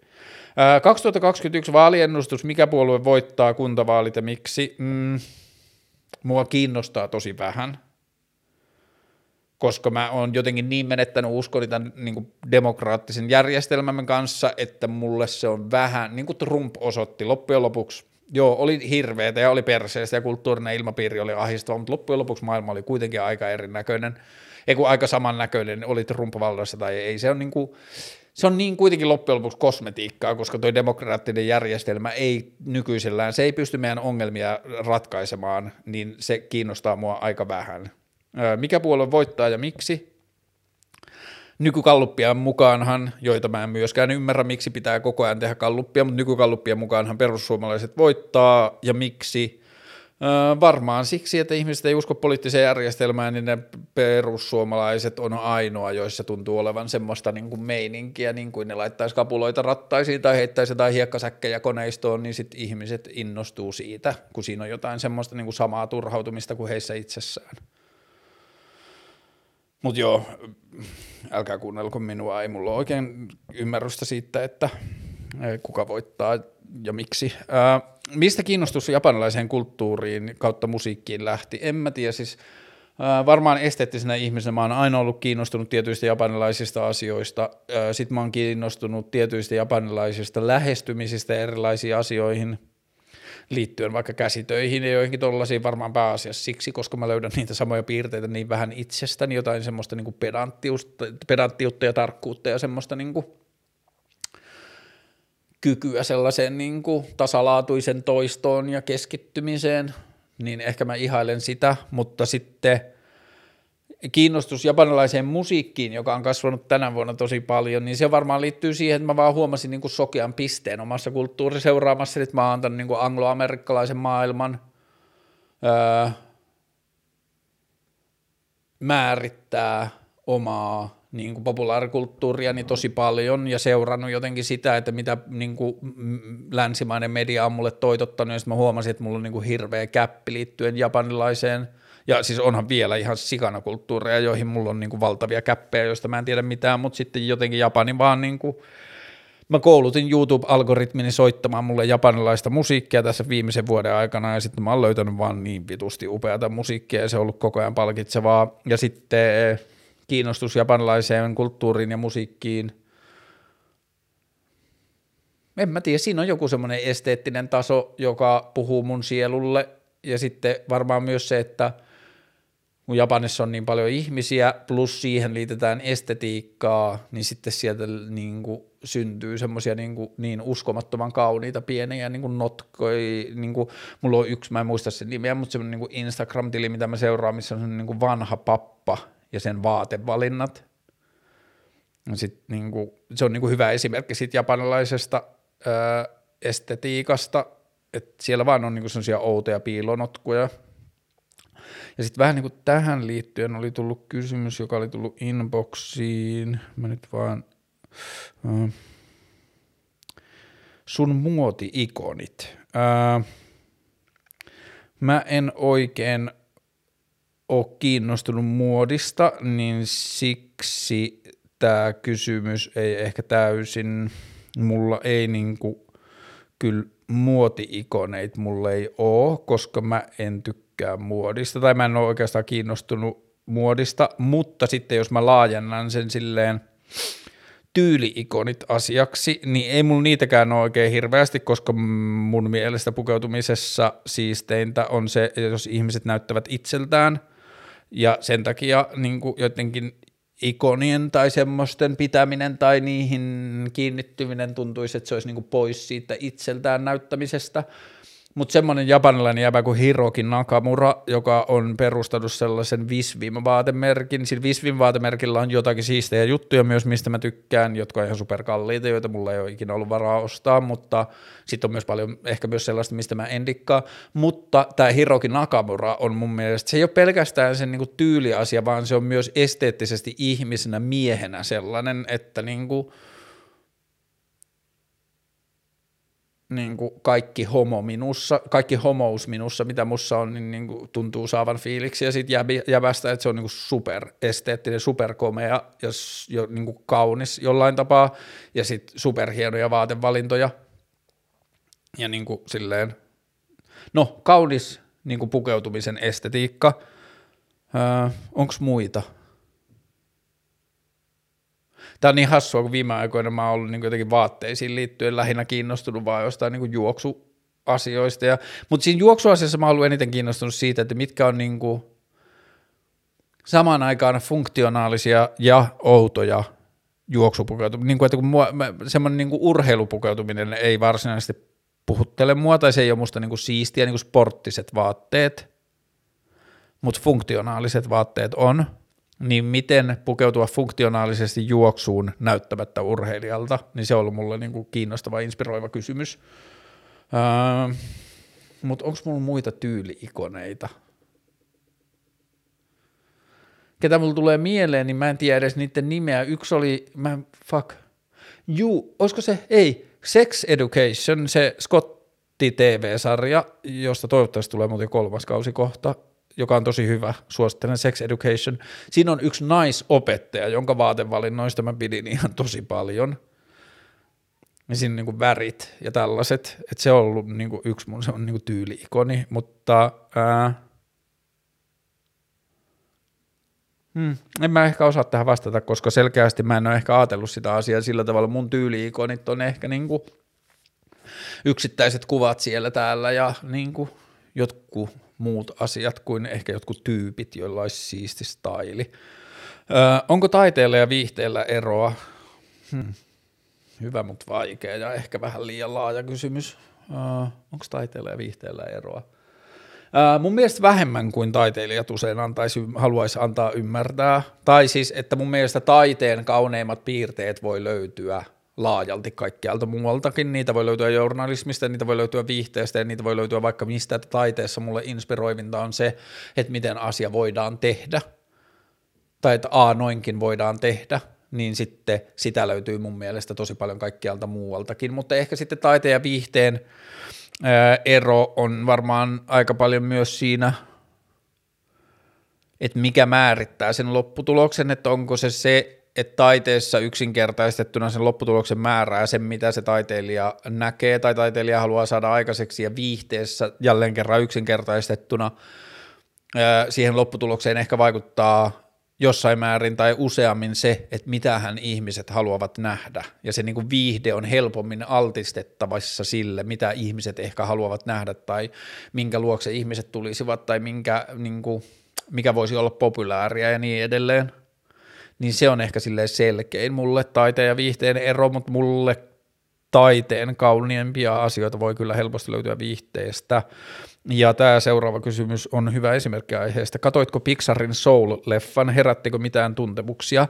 Katsoin sen lasten kanssa ja siitä johtuen äh, katsottiin se suomenkielisillä dubbauksilla, joten mä en ole vielä katsonut sitä orkkista, mutta herätti kyllä todella tuntemuksia. Superkaunis elokuva, siis vahva vahva suositus ja toinen animaatio, jonka tarinasta mä oon pitänyt suunnattomasti, oli Zootropolis, joka käsitti niinku ehkä niinku rasismia tosi kauniilla tavalla, mutta tämä Soul käsitteli kyllä mun mielestä tosi kauniilla tavalla niin kuin elämän tarkoitusta, elämän tarkoituksen löytämistä ja sellaisia asioita, ja se oli kyllä tosi hieno elokuva, ja sitten mä ja mun poika ollaan niin kuin molemmat kiinnostuneita silleen niin kuin animoinneista ja 3Dstä ja tämmöisestä niin kuin kuvan tuottamisen teknologioista, niin sitten me katsottiin ihan niin kuin silleen äimistyneenä laitettiin aina välillä paussilla, että näit sä, miten toi oli tehty, ja niin kuin, kato miten hienoa, että tässä on niin kuin neljä, näillä, näillä hahmoilla, että nämä niin kuin, toimii neljännessä ulottuvuudessa, tai jotain niin kuin, ihan superhienoja animoinnillisia asioita, tosi tosi kaunis elokuva, niin tarinallisesti kuin visuaalisesti. Hieno, hieno elokuva, suosittelen, löytyy Disney Plusasta. Äh, Pidätkö itsestäsi? Hmm.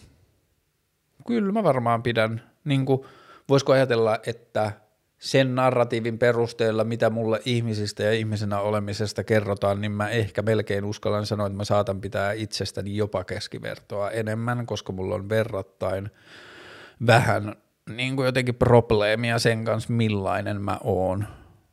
Se ei tarkoita sitä, että mun elämä tai suhde elämään tai minuuteen olisi helppoa ja yksinkertaista, mutta mulla on silti kuitenkin verrattain vähän niin kuin itsevihamielisiä ajatuksia tai semmoisia niin rumasti itsestäni ajattelua ja niin edelleen. Mä olen ok itseni kanssa. Mun mielestä mä oon ihan ok tyyppi.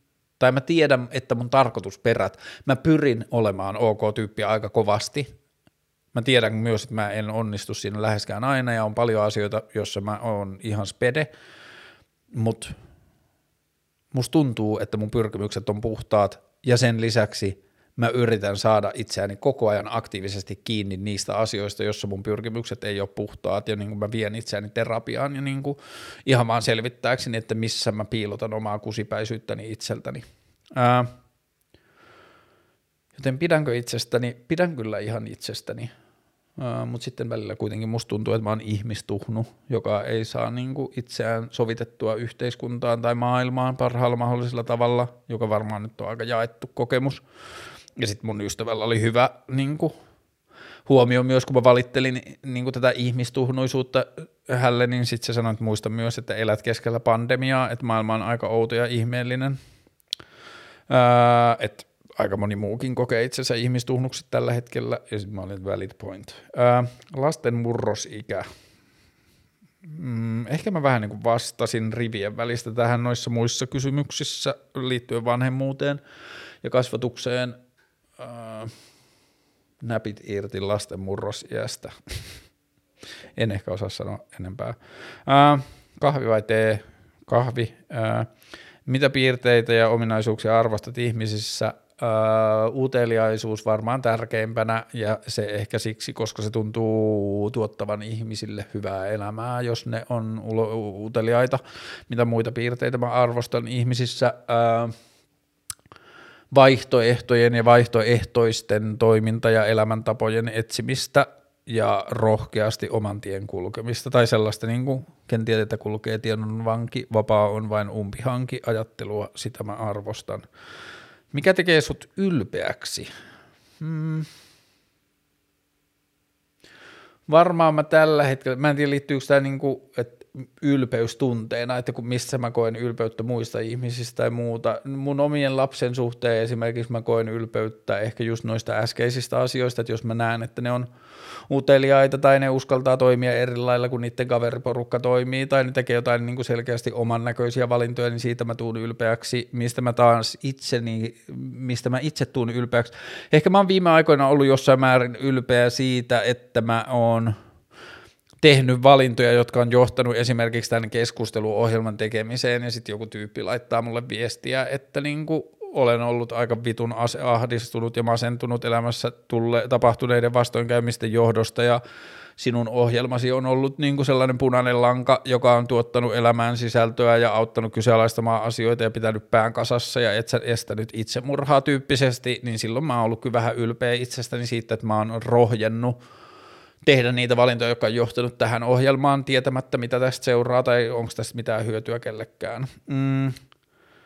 Mitä tarvitset enemmän elämääsi, jos mitään? Mm, hyvä toi tarkennus, koska en mä hirveästi oikein mitään elämääni tarvitse. Jos mä saisin valita, niin mun elämässä olisi vielä enemmän turvallisuutta ja perustulon kaltaista varmuutta siitä, että mun ei tarvitse pelätä, mistä mun toimeentulo tulevina vuosina tulee. Muuten mä oon kyllä tosi tyytyväinen tarvinko mä jotain elämääni enemmän. Vuoria, mä haluaisin, että mä olisin lähempänä vuoria, että mä voisin tehdä polkujuoksua nyt silleen vuorimaisemissa. En valita keskuspuistossa polkujuokseminen on ollut ihan saatana siistiä myös, mutta vuoria mä haluan enemmän elämääni.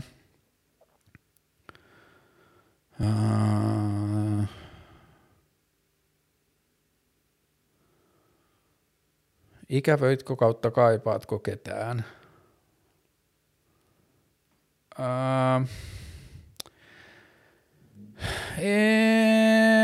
Tämä liittyy varmaan semmoiseen laajempaan elämäntilanne ajatukseen siitä, että mä oon yrittänyt opettaa itseni olemaan mahdollisimman vähän vailla mitään. Ja sitten ehkä sen lopputuloksena, niin kuin, että ennen kuin mun aivot kerkeää ikävoida tai kaivata mitään tai ketään, niin sitten mun jotenkin semmoinen rationaalinen narratiivi kertoo siihen päälle, että no elämäntilanne on tällainen ja joku ihminen, jos ei se ole mun luona nyt, niin siihen on syy, miksi se ei ole. Öö, öö, oon mä ikävöinyt lähiaikoina ja kaivannut yhtä ihmistä, joka ei ole voinut, jonka kanssa me ei olla voitu olla niin paljon kuin olisi ehkä aina halunnut, niin sitä mä oon kyllä ikävöinyt ja kaivannut välillä, mutta muuten siihenkin on liittynyt se, että kun on pystynyt niin kuin selittämään ja ymmärtämään, että miksi ei ole ollut mahdollista, niin sitten se on ehkä helpottanut sitä. Sitten mä katson vielä ton inboxin, kun sinne oli tullut jotain viestiä, että onko jotkut näistä niin kuin kysymyksiä. Ää, voitko kertoa sun MBTI-tyypin, ja sitten mun piti googlata, mikä on MBTI-tyyppi, ja sitten tämä ihminen laittoi siis tämä 16 personalities testi netissä, eli persoonallisuustyyppi. Mä oon tehnyt se joskus vuosia sitten, ei mitään hajua, mikä mun persoonallisuustyyppi oli, ja mä, mä vähän niin kuin tutkin, että jos mä olisin tehnyt se uudelleen, mutta sitten mä huomasin, että mua ei vaan kiinnostanut tarpeeksi, koska mä en usko siihen tarpeeksi, että 16 persoonallisuustyypillä pystyttäisiin kovin hyvin kuvaamaan tätä ihmisyyden monimuotoisuutta, mitä mä näen niin sitten mä en vaan saanut itseäni täyttämään sitä loppuun, niin mä oon pahoille, mä en osaa vastata tähän kysymykseen, mä en tiedä mikä mun persoonallisuustyyppi on. Ää... Joo, ja sitten oliko vielä tuossa mun muistilistassa muuta? Ei. Ää, tämä varmaan riittää. Musta tuntuu, että tästä saattoi tulla jopa kahden tunnin jakso melkein. Ää, mä lähden juoksemaan tänään linjan numero kaksi. Mä kävin sen ykkösen juokseen torstaina, tänään mä juoksen kakkosen.